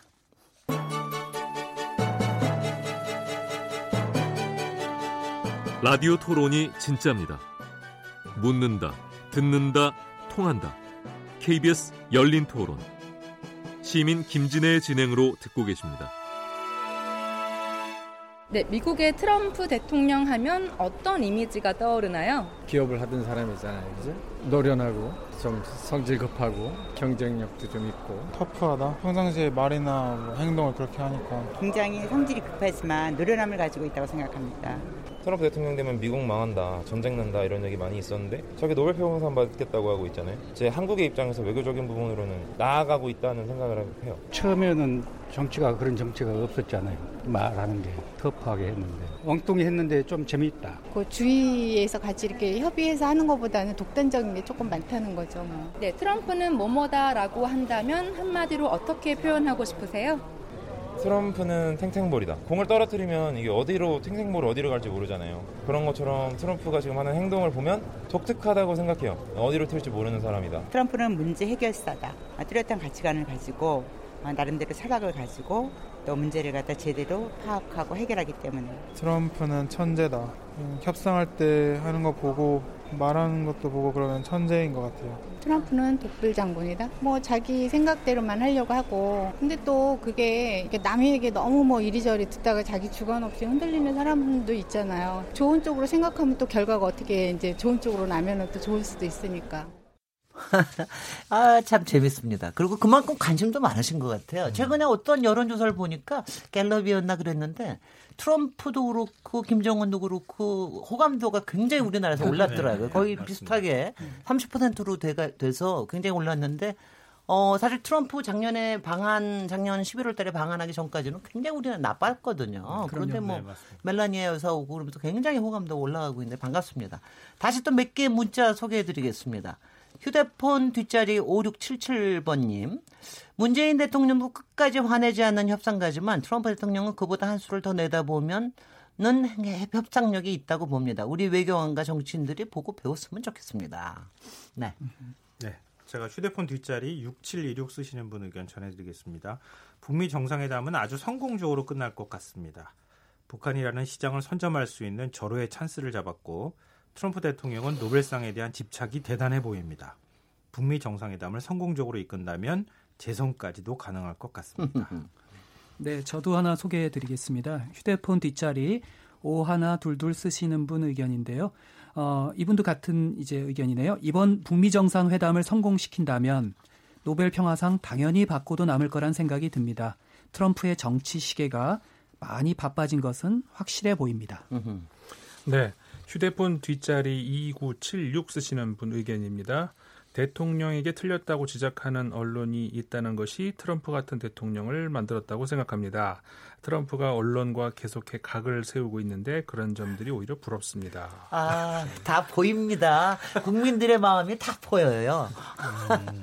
우리 이제 이렇게 뭐 나머지 얼마 시간 이제 3부로 들어와서 잠깐 얘기 드리면은요. 우리가 그래서 트럼프의 그런 성격과 어, 그런 거래 기술과 또 본인이 아, 그 위대함을 증명하고 싶다는 그런 욕구가 있다라는 것도 저는 참, 뭐, 그 좋고요. 그런데 이제 그런 분이 지금 이제 북미 지금 정상회담 6월 12일 날 열리게 될지 아닐지 모르지만 뭐 많이, 많은 분들이 얘기하시듯이 이것이 어, 한 번에 되지 않을 수도 있고 그리고 또 김정은의 스타일과 잘 맞을 것이냐. 거기다가 지금 이제 CVID에 대응하는 거로 CVIG를 네. 얘기를 하는데 네. 과연 트럼프 그, 어, 트럼프 대통령이 제도적으로도 그런 안전 보장 장치를 줄 수 있는 사람이 될 수 있을 것이냐. 뭐 불안하죠. 솔직히는 솔직히는 조금 조금 또 다시 불안해지기도 합니다. 어떻게 어떻게 전망하고 계십니까? 글쎄요, 정말 저도 뭐 개인적으로는 다 아마 불안하다고 생각하시는 분들이 많을 것 같아요. 네네. 그러니까 미국 언론인들 사이에서 그런 얘기가 있습니다. 트럼프 대통령한테 협박받지 않거나 소송받지 받아보지 않은 언론인은 언론인이 아니다.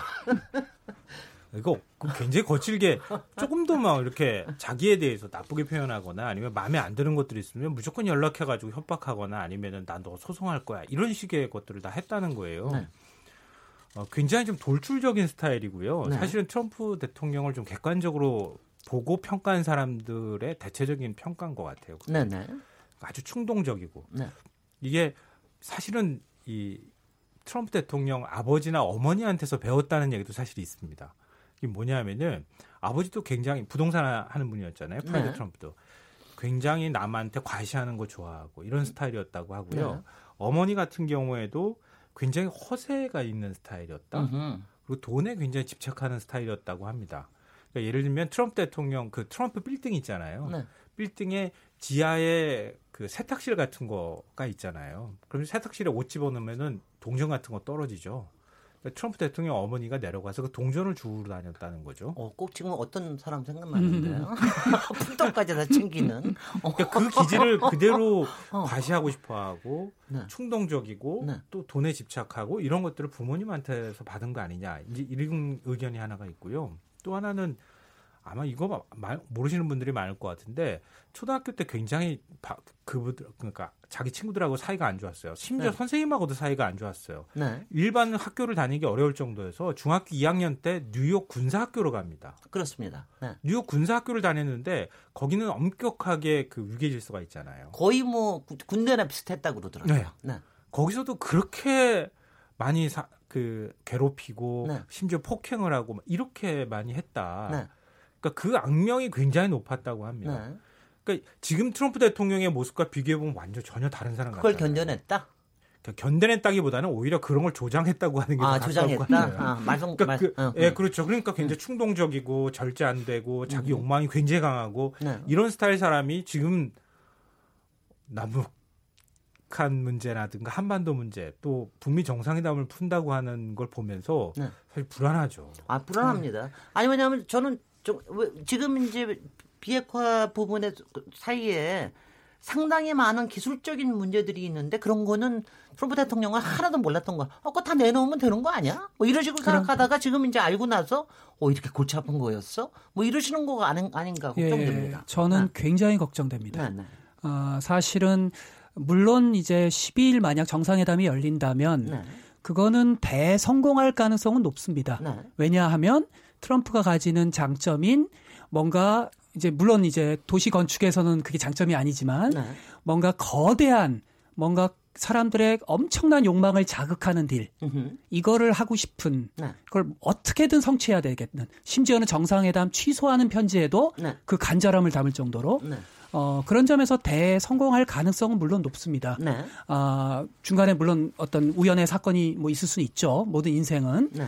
어, 그런데 제가 걱정하는 건 그 다음부터죠. 네. 왜냐하면 트럼프가 그런 장점이 있는 반면에 네. 단점이 이제 외교 안보예요라는 이슈를 잘 모르시고 네. 그 다음에 역지사지의 그 DNA가 없으십니다. 글쎄 말이죠. 이분은. 네. 그러니까 사실은 어 제가 지금 이제 쿠바 미사일 위기 65년 그러면서 이게 한반도에 어떤 교훈을 주는가 지금 책을 쓰고 있는데요.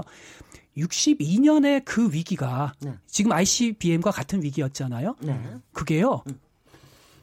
음. 2000 이제 오바마가 집권해서 2015년 경에 네. 해결이 됐는데 이제는 좋은 이제 즐겁게 살아야 되는데 그게 트럼프 시대로 와서 다시 모래시계처럼 과거로 바뀌었단 말이죠. 그렇죠. 아직도 네. 해결이 안 됐어요. 네. 아직도 해결이 안 됐어요. 그런 네. 것처럼 네.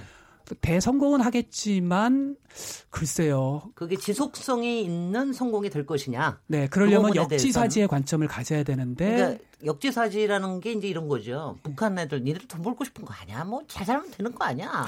뭐 이런 식으로 태도 나오는 거 저도 조금 좀 조금 좀 모욕감 스럽게 느껴지더라고요. 아니 쟤는 왜 내 마음을 이렇게 몰라주나 이런 생각 들고요. 그러면 아, 근데 원래 어. 장수는요 너무 많이 네. 생각하면은 전쟁을 못해요. 아 그건 알겠습니다만은 어떻게 보세요, 임성? 네, 저는 좀 이제 낙관적으로 네. 생각을 하고 싶은 것이 일단은 이제 당연히 불안하죠. 그러니까 근데 불안한 것은 사실 그 초반이 더 그랬고 네. 지금 여기까지 오기까지 우리가 보통 그 살얼음 위를 건너갈 때요. 네. 강 위에 얼음이 얼었는데 이게 얼만큼 얼었는지 그걸 가늠이 잘 안 되고 그럴 때 언제가 제일 불안하면 하냐면은 가기 전에가 사실 제일 불안합니다. 네, 뭐 네. 어느 정도 중간쯤 가다 보면은 음. 어 괜찮네 싶으면서 좀 마음이 놓인 그런 거거든요. 네. 물론 중간쯤 가면은 사실 물리적으로는 더 큰 위험이 있는 거죠. 사실 처음에 간다, 건너기 전보다. 네. 하지만 심리적으로는 어갈 수 있겠는데라는 생각이 더 들게 만들거든요. 지금이 이제 그런 것이 아닌가 싶어요. 네. 그리고 그 거대한 물고라고 하는 말 그러니까는 어떤 외신들 보니까 그런 얘기를 했던데 이미 그이 이 한반도에 있는 우리 남한 국민들뿐만 아니라 저 북쪽에 있는 구, 저 주민들도 이제 대충 다 알 거예요. 이제 상황이 무슨 상황으로 전개되고 있는지는 네. 그렇기 때문에 어느 때 그 과거 어느 시대보다도 그 가장 지금 기대를 많이 하고 있는 이런 때이기 때문에 이건 이제 역사적으로 되돌릴 수 없는 그런 큰 물꼬가 그리 돌아가 버렸다. 네. 미국에서 몇몇 정치인이 이걸 어, 아무리 바꾸려고 해도 이미 역사의 물꼬는 그쪽으로 돌아갔다라는 게 뭐 저도 지금 뭐 그렇게 생각하지만 이게 외신들도 그런 보도를 어, 하고 있거든요. 그런 얘기가 나오고 있고 우리가 이제 생물학에서도 그렇지만 또 그 우리 역사에서도 보면은 어, 큰 어떤 변화, 진화 이런 것들은 그 꾸준히 어떤 예측 가능한 어떤 진화에서 나오는 것이 아니라 돌연변이 같은 어떤 그런 상황 그렇습니다. 그런 네. 걸 통해 가지고 이렇게 큰 대전환으로 인해 가지고 변화되는 경우가 생물에서도 사회에서도 나오고 있지 않습니까? 네. 저기 독일 통일도 누가 어떻게. 예상이나 네 했나요? 네. 갑자기 네. 우르르 무너져 가지고 그렇게 된 것이기 때문에 네. 그런 여러 가지를 고려했을 때는 지금이 가장 그래도 어느 정도 우리가 낙관적인 그리고 음. 우리가 심리적으로 그리고 열망이 있잖아요. 네. 최소한 우리 한반도에 있는 모든 사람 거의 대부분 사람들은 그런 어, 평화를 이제 이제 좀 평화를 추구할 때 됐다. 네. 이런 열망이 있기 때문에 그큰 물꼬를 거스를 수 없을 거라는 그런 느낌이 정치인들도 미국 정치인들도 있을 거고 네. 그런 차원에서 그다음에 또 하나 이제 마지막으로 하나 말씀드리자면은 지금 이제 거꾸로 뒤돌리는 어떤 이런 그 얘기가 나왔는데 사실 과거에 그 90년대 말부터 시작해서 2000년대 초반까지 그 그러니까 제네, 미국하고 북한하고 제네바, 제네바 협정 통해 가지고 네. 뭔가 되는 것 같았다가 뒤집어진 거. 네. 그거는 민주당에서 했다 공화당이 뒤집은 거잖아요. 맞습니다. 그다음에 이번에 2015년도에 이란과 핵 협정 같은 네. 경우도 긴 시간 동안에 정말 그, 네. 그 고, 난 끝에 열매를 맺은 건데 그것도 역시 민주당이 해놓은 거를 공화당이 뒤집어 엎어놓은 거. 네. 근데 이번에는 좀 다르잖아요. 네. 공화당이 지금 하고 있단 말이에요. 네. 그러니까는 과거에 그 미국이 했다가 뒤집어 엎은 이런 거하고는 좀 상황이 다르다. 그런 면에서도 좀 음. 낙관적으로 볼 수 있다. 그러니까는 우리가 다 같이 이번 11월 달에 중간 선거 그리고 트럼프 대통령의 재선을 위해서 다 같이 뛰어주고 박수치고 기원해주고 그래야 되는 거 촛불도 들고 그래야 되는 건가요? 저도 정말 그 생각했는데요. 트럼프 대통령이 1946년생이에요. 네. 지금 우리 한국 나이로 73살. 네. 네. 레이간 대통령보다도 나이가 더 많았어요. 사실 네. 레이간 대통령 들 때, 어, 저, 저 사람 되겠어? 그랬는데 그 사람보다 한 살 더 많을 때 대통령이 됐어요. 그 우리가 그 트럼프 대통령의 장수까지 기원해야 되는 뭐 그건 맞습니다. 어, 네, 근데 대선에 만약에 성공하면 아, 그렇게 될 수 있어요. 아, 근데 혹시 네. 이제 약간의 균형을 위해서 네. 제 가 말씀을 드리자면 네. 저는 어, 조금 비관적입니다. 그러니까 뭐, 물론 뭐, 뭐, 뭐가 그러니까 이제 12일 이후에 네. 벌어질 일. 네. 12일에 대해선 굉장한 낙관. 음흠. 그 이유는 비관입니다. 네. 왜냐하면 제도화 어, 과정에서 예, 제도화 과정에서, 과정에서. 어, 그러니까 물론 네네. 우리가 의지의 낙관을 가져야 되죠. 네네. 근데 지성은 비관을 가져야 됩니다. 음흠. 의지의 낙관과 지성의 비관이 같이 가야 되는데 네.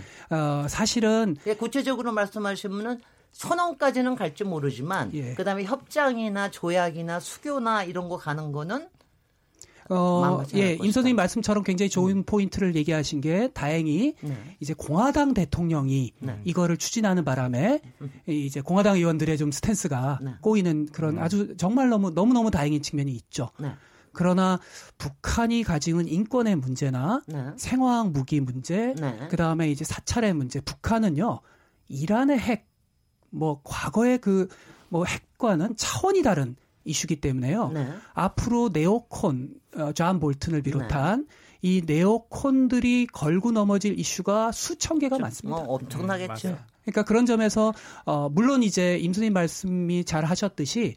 한반도 지각판 대륙 세력과 해양 세력의 충돌 속에서 거대한 이제 좋은 의미의 변화는 이루어졌어요. 네. 시작됐어요. 네.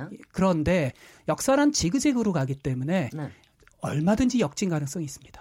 네. 그런 걸 조심해야 될것 어, 같아요. 굉장히 조심해야 될 것 같아요. 그리고 그 말씀이 사실은 지금 비핵화에 대해서도 기술자마다 굉장히 예측이 다르더라고요. 아주 짧은 음. 시간에 할 수 있다고 그러는 사람도 있고 이게 뭐 이거 자체가 한 15년 걸린다 그러는 사람도 있고 그 사이에 무슨 일이 벌어질지 막 참 이런 것들이 사실 걱정이 되는데 지금 이거 한 가지는 어떠십니까? 지금 존 볼튼이야 뭐 다들 아시겠습니다만 그래도 지금 그, 저 대통령 트럼프 대통령 주변에 이번 폼페이오 장관부터 출발을 해가지고 그래도 요새는 조금 조금 좀 내실이 있고 괜찮은 사람들이 포진하고 있는 것 같이 보이시진 않으시나요? 어... 그 점에서는 어떠신가요? 별로 그런 것 같지가 않아요. 아, 어떻게 하면 좋아. 그럼 우리 폼페이오도 또 한번 얘기해야 됩니까? 아, 폼페이오는 정, 정치인 출신이니까 네, 네. 정치인 출신이니까 아무래도 노련하게 네. 여러 가지 판단을 하면서 잘 할 수가 있는데요. 네. 어, 한국의 청취자들이 잘 아셔야 될 게 미국이란 나라에 네. 네오콘들은 무시무시한 분들입니다. 아, 그럼요. 어, 네. 그래서 앞으로 어떤 사건이 생길지 어떤 종류의 에, 어떤 우연한 그 돌발적인 이해할 수 없는 수수께끼 같은 일이 벌어질지 그거는 참 아무도 상상하기 어렵습니다. 아니 뭐 한편에서는 그 뭐 하도 저기 음모와 공작을 얘기하시는 분들은 가령 뭐 별별 얘기를 다 해요. 케네디 대통령이 암살됐던 게 군산 네, 네. 여러 그런 네. 상황이 네. 그런 일이 있었다. 이게 아니라는 보장이 있느냐. 그런 거 하면 우리는 들으면서 네. 갑자기 네. 서늘해졌어요. 글쎄 말이죠. 그런 거 하면은 우린 그러고 나면은 펜스 부통령인데 어떡하냐. 뭐 이런 얘기를 벌써 뭐 하여튼 굉장히 여러 얘기를 하는 그래서 어, 트럼프 대통령도 굉장히 좀 합리적으로 가, 가야 될 거다. 너무 큰 딜이나 이런 거는 좀 아니고 조금 그래도 주변을 아우르면서 가야 될 거고 어, 무기도 조금 우리가 더, 또, 또 사주는 것도 열심히 해야 될 것 같아요. 제가 지금 그 말씀 드리려고 했는데. 아, 그래 아유, 참 힘듭니다. 아 근데 지금 교수님 말씀하셨는데요. 네. 지금 이제 우려되는 점을 말씀하셨잖아요. 네. 그러니까 트럼프 같은 대통령이 있어서 지금 이 문제가 풀리는 거다. 네, 네. 그걸 복잡하게 생각했으면 문제를 풀 수 있었겠습니까? 네. 그게 뭐가 중요해? 네. 이게 더 중요하잖아 라고. 네. 그래, 아, 복잡하게 설명하지 말고 3분으로 3분 이내로 프레젠테이션 해봐. 이렇게 하니까 지금 문제가 풀리는 거예요. 네. 이거 1시간 동안, 2시간 동안 토론하고 음. 설명 들으려 하지 않고 5분 이내 핵심만 딱 요약해서 나한테 알려주면 음. 내가 어떻게 하는지 얘기해 줄게. 네. 이렇게 심플하게 문제들을 이해하고 사고하고 선택들을 하기 때문에 지금 문제가 풀리는 음. 것이다. 네. 근데 이제 그게 문제의 초기는 그렇게 훨씬 더 빠르게 풀리는 거죠. 네. 근데 문제는 문제의 중반기서부터 그때는 이제 트럼프가 가지는 단점이 드러나는 거죠. 네. 그 다음에는 문재인 대통령과 김정은 위원장과 또 시진핑과 푸틴과 뭐 다 또 이제 이, 걸 좀 또또 얹어야 되겠네요. 그렇습니다. 그러니까 지금 네. 그래서 그 얘기를 네. 하잖아요. 네. 네.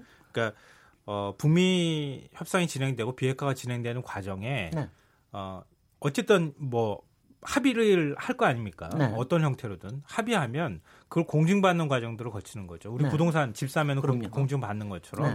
그러니까 공증받는 거는 계약금도 좀 오가야 되고 중도금도 오가야 되고 최대한 넓게 네. 공증받는 겁니다. 네, 네. 그리고 최대한 넓게 공등받, 공증받는 과정에 남북 관계를 급속도로 개선시켜서 아, 다른 누군가 개입해서 이걸 무너뜨릴 여지를 없애는 방법. 그렇습니다. 네. 그러니까 그런 그 방식으로 네. 나가지 그렇습니다. 않으면 안 된다. 그 네. 개입자로, 네. 그러니까 정말 아까 말씀드린 역지사지하는 네. 조정자가 필요한데 예, 문재인 대통령이 가장 큰 강점이 어, 우리 국민들 아시다시피 그거죠. 그러니까 과거 빌 클린턴은 지금 역대 미국 대통령 중에서 가장 역지사지를 잘하는 사람 중에 하나였어요. 이스라엘 팔레스타인 문제를 가지고 논, 논의를 할 때이 음. 사람은 심지어 지도를 그릴 때요. 팔레스타인 사람들과 얘기할 때는 팔레스타인 관점에서 지도를 그 자리에서 아주 멋있게 예리하게 팔레스타인 사람이 깜짝 놀랄 정도로 그리고요. 네. 이스라엘 사람들한테 가서는 또 그렇게 그릴 줄 아는 공감의 리더십. 네. 우리 대통령께서 그걸 갖고 계시니까 네. 기대를 해봐야죠. 네. 윤상은 평론가님. 네. 네, 그 이제 아까 외교 어, 이야기도 했고 이제 했는데 그 외 저 미국의 외교가 지금까지 그러니까 어떤 가지고 있는 어떤 기본적인 틀이 있었잖아요. 근데 네. 그거를 깬다 이제 그런 이제, 거, 이제 문제가 되는 건데 그게 이제 긍정적인 의미하고 부정적인 의미가 같이 있기 때문에 이제 우리가 긍정적인 의미를 얼마 얼마나 살리느냐 이제 그런 거에 달려 있을 것 같아요. 긍정적인 의미라고 한다 그러면은 우리가 이제 그 논리적이고 합리적인 그런 차원에서는 그 어떤 그 지금까지 외교적인 패턴이 있잖아요. 네. 그런 측면에서 트럼프가 이제 이제 깨고 있는 그런 건데 이제 그 아 제가 긍정적이라 그랬나요? 네, 부정적인 의미에서. 근데 긍정적인 의미에서는 그 반대로 그런 그 기존의 문법 틀이라고 하는 것이 합리적인 어떤 논리적인 그런 차원이 아니라 틀에 박힌 고, 그냥 뭐 이렇게 깨, 깰 수도 없는 어떤 그런 틀에 박힌 이런 의미가 될 수도 있거든요. 그런 의미에서는 어, 이 트럼프 대통령이 콜럼버스의 달걀 같은 것이 뭐 그냥 옆 사람 보기엔 어, 하면 네. 될것 같은데 그걸 네. 왜 못하고 있었나라는 그런 측면 그걸 깨줬다는 건 있거든요. 네. 그래서 아까 우리가 이제 낙관적인 자세가 필요하냐 비관적인 게 필요하냐 이런 이야기를 했는데 저는 그래서 그거를 어낙 그 회의주의 회의주의적인 낙관 주의 이렇게 음. 정리를 하면 될것 네, 같아요. 네네. 그러니까 낙관주의라고 부정을 하지는 않고 회의를 그렇죠. 하면서 회의를 네. 한다는 것은 논리적인 차원의 음. 그런 문제잖아요. 네. 회의적 그러니까 생각을 해보고 다른 가능성도 생각해보고 이런 것이고 네. 낙관적이라고 하는 것은 그 논리학적 차원 문제가 아니라 심리적인 음. 문제죠. 네. 나는 된다라고 믿고 믿는 것이고 음흠. 그런 차원에서는 낙관주의가 지금 어느 때보다 필요하지 않은가 이런 생각됩니다. 네. 제가 여기서 잠깐 뭐 거의 시간도 다 돼가는데 제가 숙제 하나 드리라고 그랬는데 그 트럼프 대통령이 자칫하면은 한국 이름이 생길지도 모른다. 그래서 혹시 트럼프 대통령한테 한국말 이름을 붙여준다 그러면은 뭐라고 붙이시겠느냐. 제가 한번 생각해 보시라 그랬는데 우리 생각해 오셨나요? 어, 그 들었는데. 우리 작가들이 작가들이 안 들여서 돌발 지분으로 하는 게 더 재밌을 것 같아서 어. 혹시 아니, 저기 트럼프 대통령한테 아마 예. 뭐 북한에서도 지어줄지는 모르겠는데 네. 우리 왜 우리가 귀화를 하거나 우리한테 굉장히 좋은 일을 하고 한 외국인한테는 우리가 한국 이름을 줘줘 가지고 우리가 더 사랑해주고 그러지 않습니까? 트럼프 대통령한테는 뭐 어떤 이름을 붙여주면 좋을까요? 그냥 뭐 도람뿌 이렇게 줘도 되는데. 우리 국민들이 그렇잖아요. 이렇게 네. 고, 트럼프 대통령이 고마울 때는 트럼프 트럼프라고 부르고 네. 얄미울 때는 도란뿌라고 부르잖아요. 근데 이제 이 도란뿌를 약간 그래도 이제 애칭으로 네. 해서 네. 저는 지금 막 생각해 봤는데 네. 우리 또 이름 짓는다 그러면 한자어 같이 생각을 하잖아요. 그래서 두시도 있고 하니까 네. 두남보 이렇게 지어주면 두남보? 네, 트럼프를 이제 우리식으로 발음해서 남보가 무슨 뜻이에요? 아니 무슨 아니, 뜻을 가지고 게 아니라 두럼프를 그냥 두남보 이렇게 그러면 이제 그 네. 가장 그 한국스러운 이름이 될 것 같아요. 혹시 잠깐 생각해 보시면서요. 제가 한 가지만 더 돌발 질문을 드릴게요. 트럼프 대통령은 트럼프 타워로 사실은 제일 유명합니다. 뭐 딴 거 여러 가지 했지만 그 뭐 뉴욕의 원조부터 출발을 해가지고 서울에도 여의도에 해서 네, 몇개 지었어요. 또 네. 우리 여기서 저기 그 돈도 꽤 챙겨갔어요. 그 저기 뭐라 그러죠? 그 브랜드, 브랜드 네, 네. 네. 그 로열티도 굉장히 많이 챙겨가고 그랬는데 자 북한에 트럼프 타워 생길까요? 생긴다면은 어떤 어떤 이 deal 속에서 생길까요? 그 저는 가장 상징적일 것 같아요. 네. 그렇게 네. 된다면 네. 일단 장수하셔야 되고요. 네. 둘째로는 어, 저는 네. 질 수도 있다고 생각합니다. 네. 그 만약에 트럼프 대통령이 그 동안에 이제 살아오면서 보여줬던 네. 성공 지향적이고 뭔가 욕망을 갖고 있는 그런 스타일로 볼 때 내가 어, 뭐 이렇게 표현해서 모르지만 죽기 전에 뭔가 세계 세계 세계에 뭔가를 하나 한다고 가정하면 음. 그 정도 투자는 난 할 수 있어라고 결정할 정도의 스타일은 된다. 네. 빌딩 지을 수도 있다. 김정은 위원 어떻게 생각하세요? 어, 저도 꼭 그랬으면 좋겠고 그게 굉장히 중요한 또 실마리가 될 수도 있을 것 같아요. 네. 왜냐하면 네. 김정은 위원장 스위스에서 어린 네. 시절을 보냈잖아요. 네. 그러니까 뭔가 스위스의 어떤 루제는 호수 근처에 그 어떤 그 기가 막힌 시설들처럼 음흠. 거기다가 트럼프의 어떤 뭐 시설이 세워진다면 음흠. 그리고 거기에 또한 국제기구 같은 것도 아울러서 같이 세워진다면 음. 그렇다면 북한도 네. 어 점차 어떤 그 세계 어떤 사람들과 공감하는 길로 나갈 수밖에 없는 음. 어, 그런 모습을 보는 게 참 꿈이죠. 네. 뭐 트럼프 타워 정도가 아니라 트럼프 타운이 생길지도 모르겠네요. 혹시 그러니까 그렇게 그 말씀하시는 거 보니까. 저는 네. 그 저도 그 긍정적으로 보는 것이 네. 우리가 이제 검증 가능하고 불가역적인 그 핵 폐기를 얘기하듯이 네. 검증 가능하고 불가역적인 그 체제 보장을 우리가 얘기를 하잖아요. 네. 예, 가장 우리가 이제 그 믿을 수 있는 어, 불가역적인 체제 보장이 뭐냐면은 자본이 섞여버리는 거죠. 네. 미국 자본이 북한으로 들어가 버리면 그, 그걸 때문에 전, 전쟁을 할 수가 없는 거 아닙니까? 네. 그런 의미에서는 그러니까는 트럼프 타워 같은 것이 거기 생긴다면은 네. 그거야말로 그 이상의 안전한 체제 보장이 있을까요? 글쎄요. 트럼프 대통령은요. 네. 어, 거래를 굉장히 잘하기 때문에 네. 본인 돈으로 다 투자하지 않고 아 당연하죠. 얼마든지. 원래 부동산은요 네. 남의 돈을 써가지고 자기가 돈을 버는 겁니다. 원래. 그럼 뭐 간판만 달아도 되잖아요. 네네. 네. 그렇게 할지도 몰라요. 예. 어 지금 지금 말씀하시면 지금 사실 그런 것도 좀 궁금한데 이게 왜냐하면 항상 이렇게 상극이 되면은 더 잘 맞는다라는 그런 말도 음. 있어요, 사실은. 근데 문제 트럼프 대통령에게 문재인 대통령은 어떤 존재의 의미일까요? 구세주 아니면 어. 수호 천사 뭐 어떨까요? 스폰지 같은 거 아닐까요? 어떤 어떤 어떤 존재를 느끼고 계실까요? 트럼프 대통령이. 트럼프 대통령이요. 네. 아... 저는 스폰지 같아요. 네. 아니 그러니까 문재인 대통령이 스폰지라. 네, 그렇죠. 네. 네. 음. 네. 네. 그러, 제, 어, 그렇게 예, 제가 네. 보기에는 어, 이제 트럼프의 특징 중에 하나가 네. 굉장히 유약해 보이는 사람을 무시하는 경향이 있는데 네. 문재인 대통령한테는 이렇게 뭔가 되게 역, 공감하는 따뜻한 리더십인데 또한 이렇게 어느 정도의 단호함의 포스가 있어요. 네. 그래서 트럼프 입장에서는 어느 정도 존중할 수 있는 사람. 네. 그리고 대화가 통하는 사람. 네. 이런 느낌이 있는 거죠. 평론가님 어떻게 보셨습니까? 좀, 저는 의회 트럼프란 사람을 좀 보면서 좀 의외였던 게 트럼프 대학 만들었잖아요. 네. 교육 사업도 해요. 네. 그리고 자선 사업 같은 것도 많이 해요. 생각보다. 네. 네. 그런 것처럼 굉장히 양면성을 갖고 있는 스타일이거든요. 네. 그러니까 트럼프 대통령이 항상 강한 건 아니니까 네. 문재인 대통령을 대할 때 원래 트럼프식으로만 대하지는 않을 것이다. 그러니까 문재인 대통령한테 뭔가 도움을 얻을 만한 상대, 네. 나한테 유익하게 뭔가 도와주는 네. 뭐 그런 상대로 인식하지 않을까 싶어요. 아니, 저, 아니 그게 확실하게 좀 있기는 있는 것 같이 보이는 게요. 어, 그러니까 트럼프 대통령이 만나본 정치인 중에 사실 문재인 대통령, 대통령이 굉장히 특이할 겁니다. 그러니까 그럼, 왜냐하면 굉장히 특이할 거예요. 그러니까 음. 이렇게 그러니까, 그러니까 그냥 무시해 버리거나 그러니까 욕심이 굉장히 많은 사람도 아니고 음. 그렇다고 뭔가 어 당장 의욕이 앞서 가지고 뭔가를 거래할 수 거래하려고 드는 사람도 아니고 어떤 이상을 가진 사람이면서 어떤 원칙을 가진 사람 이런 사람과 트럼프가 만났을 때 생기는 어 저는 상당히 그리고 이제 저 문재인 대통령이 그것도 뭐 저는 굉장히 좋은 작전으로 보이는데 트럼프 대통령에게 노벨상뿐만이 아니라 대통령으로 영접을 해주세요. 음. 어, 그다음에 그때 저 김정숙 여사께서도 그 멜라니아 여사를 대할 때 딱 영부인으로 대접을 딱 해준다는 거. 그러니까 사실 음. 트럼프와 멜라니아 여사가 별로 대통령과 영부인으로 미국에 대접받는 것 같지 않거든요. 그런데 그런 것들이 참 잘 잘 맞는 게 아닌가 하는 그런 생각 들면서 예전에 남 네. 아, 북미 아 남 우리 그러면서 그러면서 미국하고 네. 네. 그러면서 제가 마지막 질문을 드리면 그러면 지금 우리가 트럼프를 이런 사람으로 우리가 지금 아, 더 알게 됐는데 앞으로 우리가 어떻게 대해줘야 될지 그거에 대해서 한 30초씩 뭐 한 20초 정도씩 짧게 짧게 얘기를 해주, 해주시죠. 네, 트럼프 대통령은 학교 다닐 때도 식당에서 가서 줄 설 때도 꼭 1등으로 줄 서야지 직성이 풀리는 스타일이었대요. 그러니까 항상 1등으로 내, 내드려야 예, 예, 된다? 예. 일단 띄워주고 네. 존중해주는 모습을 보이는 게 필요하다. 알겠습니다. 네네. 안병진 교수님은?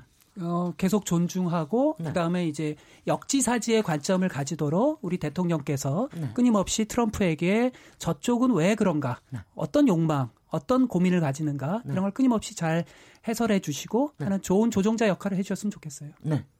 그러니까 제가 오늘 드리려고 했던 말씀 중에 이제 네, 말씀 못 드린 게 하나가 네. 있었는데 그 미국에서 그 의학 이라든가 정신과 정, 전문가들이 이제 중심돼 가지고 만든 책이 하나 있는데 굉장히 잘 팔린 책이 있거든요. 음. 도널드 트럼프라고 하는 위험한 사례라고 하는 책인데 네. 그 거기서 보면은 트럼프 대통령을 굉장히 위험하게 묘사를 하거든요. 네, 네. 근데 거기서 공통적으로 등장하는 것이 뭐냐면은 어, 굉장히 자기 중심적이다. 네네. 그래서 이제 제가 드리고 싶은 말씀은 어, 어쨌든 간에 현실적인 미국 대통령이고 네. 거기에 맞춰줘야죠. 네. 어떤 것이 자기 중심적인 그런 사고에 맞출 수 있는 것이 그겁니다. 항상 당신을 중심으로 우리 주, 주변에 돌겠습니다. 믿어주십시오. 제가 오늘 오늘 첫 번째 열린 열린 토론 시작하고 첫 번째 인물론 토론을 했는데 어떻게 들으셨습니까? 아 저 상당히 이걸 얘기하면서 제가 더 많이 느꼈던 게 여러분들 얘기를 들, 들으면서 이게 동키호테로만 봤는데 동키호테의 의미 더불어서 이제 정말 아이언맨으로 등장할 수 있는 트럼프의 가능성. 오늘 이 결론을 내주신 김성환 평론가님, 임상원 평론가님, 안병진 교수님 감사합니다. 내일 또 뵙도록 하겠습니다. 고맙습니다.